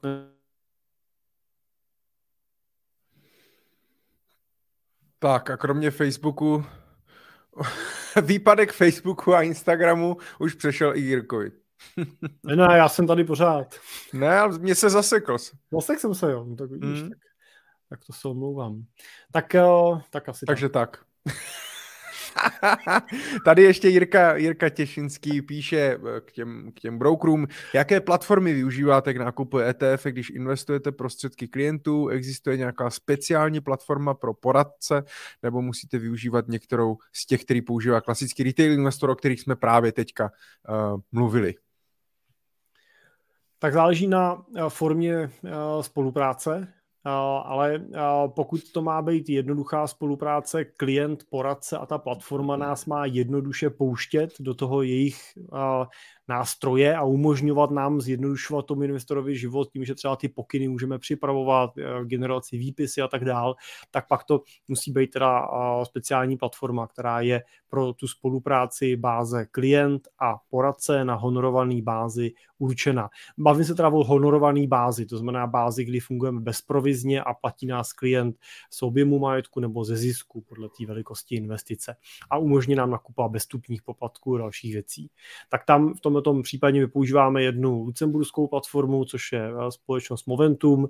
A jednu slovenskou platformu, což je společnost EIC. A jinak samozřejmě pak eh, jsme schopní pracovat i s dalšíma platformama a pracujeme s dalšíma platformama, eh, jenom je to trošičku složitější, že se to musíme dostávat případně přes nějaký náhled klienta, nebo nám klient musí sdílet ty data a tak dále, ale ve svým podstatě klient může mít účet kdekoliv a my jsme schopní radit s nákupem těch aktiv na jakýkoliv platformě. Je to pak jenom otázka velikosti toho účtu a nějaký efektivity té spolupráce, aby se to vzájemně ogni riportio Já bych tady ještě jenom Jirka tady doplňuje, že ho to samozřejmě zajímá z toho technického uh, řešení, to znamená, jestli máte jeden velký účet, na kterém investujete prostředky všech klientů, nebo pro každého klienta máte účet zvlášť a jak se vám to spravuje, no. tak bych chtěl jenom podotknout, že samozřejmě Jirka uh, nespravuje, žádný nedělá asset management z toho pohledu zprávy těch peněz, neobchoduje na vlastní účet ani na účet těch klientů, ale vlastně vystupuje uh, pouze v, v, vlastně v té roli, kterou ty asi vysvětlíš mnohem líp. Ta, odpověď na tu otázku je jednoduchá. Určitě nikdy neobchodujeme na kolektivním účtu, na kterým se hmm. peníze všech klientů. To zaprý v tomu neopravňuje licence, a za druhý bych to nepřipustil, protože to takový riziko by bylo samozřejmě v, v pohledu naší licence extrémní. Jo? Na to skutečně už musíte mít případně fond kvali, eh, kolektivního investování nebo nějakou licenci eh, pro asset management jako takový, ale i tam se spravuje na individuálních účtech. Tak museli byste mít fond. Uh, ale v tom režimu, ve kterém se pohybujeme my, tak to funguje tak, že každý klient má svůj vlastní účet. Účet je otevřený u toho daného obchodníka na jeho vlastní jméno a my jako poradci vlastně s tím účtem máme společného jenom to, že se k němu připojujeme z boku a máme právo náhledu a máme právo přípravy nějakých pokynů na tom účtu. Ale i ty pokyny třeba klient autorizuje vlastně. No, takže jde o to, aby kdyby se s náma něco stalo, tak to prostě neohrožovalo majetek investora, majetek toho klienta byl. Už je po desátý, tak mi jak řekl, že se na něho připojuješ z boku, tak... No, tak klasicky, že jo. Lep, lepší než ze zadu. Někdy z levýho, někdy z pravýho. ale přesně, ale lepší, že by se připojoval ze zadu, ne? Z boku je dobrý. Takže tak, doufám, že jsme odpověděli, no a Doufám, že jsme odpověděli na ostatní i na ostatní dotazy, takže my děkujeme za všechny dotazy. Děkujeme samozřejmě, že nás, že nás sledujete, že nás sledujete živě anebo nás posloucháte ze záznamu ve vaší oblíbené podcastové aplikaci. Ještě jednou samozřejmě řeknu, že si můžete naladit naše eh, podcasty. Jirkův podcast eh, Cesta rentiera, eh, který se zabývá samozřejmě tématy rentierů, investičními tématy, dědickými plány a tak dále, anebo můj podcast Finance prakticky, který prostě řeší finance prakticky a ze života z různých úhlů pohledu. Ten můj nepraktický, ten můj praktický. prostě prakticky a ze života. Takže eh, samozřejmě najdete tam i záznamy ostatních Money Talk Show, pokud jste nestihli, tak eh, dneska už teda máme sedm dílů, zhruba po dvou a půl hodinách, takže myslím si, že máte... Jestli nemáte příští týden co dělat, máte, má, dali jsme vám práci. No. Takže tak. Tak Jirko, asi, asi hotovo, co? Myslím, že jsme vyčerpali naši studnici znalostí a zkušeností. a myslím, že to stačí. Necháme si zase něco pro příště.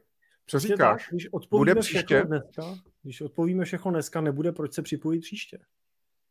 A bude příště? Kdy bude příště, Jirko? Řekni nám. První pondělí měsíce je to a datum je, ti řeknu, prvního je to, hele. Obi, fakt? Jo, jo. No tak to je nádhera. 11. v 8 hodin. Mám to tady, Michale, napsaný. Doufám, že do té doby zprovozní Facebook, až můžeme vysílat i na, na Facebooku. Ale eh, samozřejmě budeme rádi, hlavně nás, když nás budete sledovat hlavně na YouTube. To znamená eh, v našim, na naší homepage, na YouTube, YouTubeové stránce, tak vždycky najdete potom nadcházející přenosy, můžete kliknout na zvoneček jako upozornění a budeme rádi, když budete sledovat náš YouTube kanál, kde najdete samozřejmě i další vzdělávací videa. Mimochodem, Michale, jenom taková teda zajímavost a, a nápad, mm-hmm. takový investiční nápad nakonec a už mě tady předběh Pavel Korec, a, který píše, že Facebook je aktuálně minus 5%. Mm-hmm. No, tak to je nádhera. tak pokud, pokud dodáte investiční příležitost pro dnešní večer, tak to vypadá, že Facebook ještě bude chvíli padat.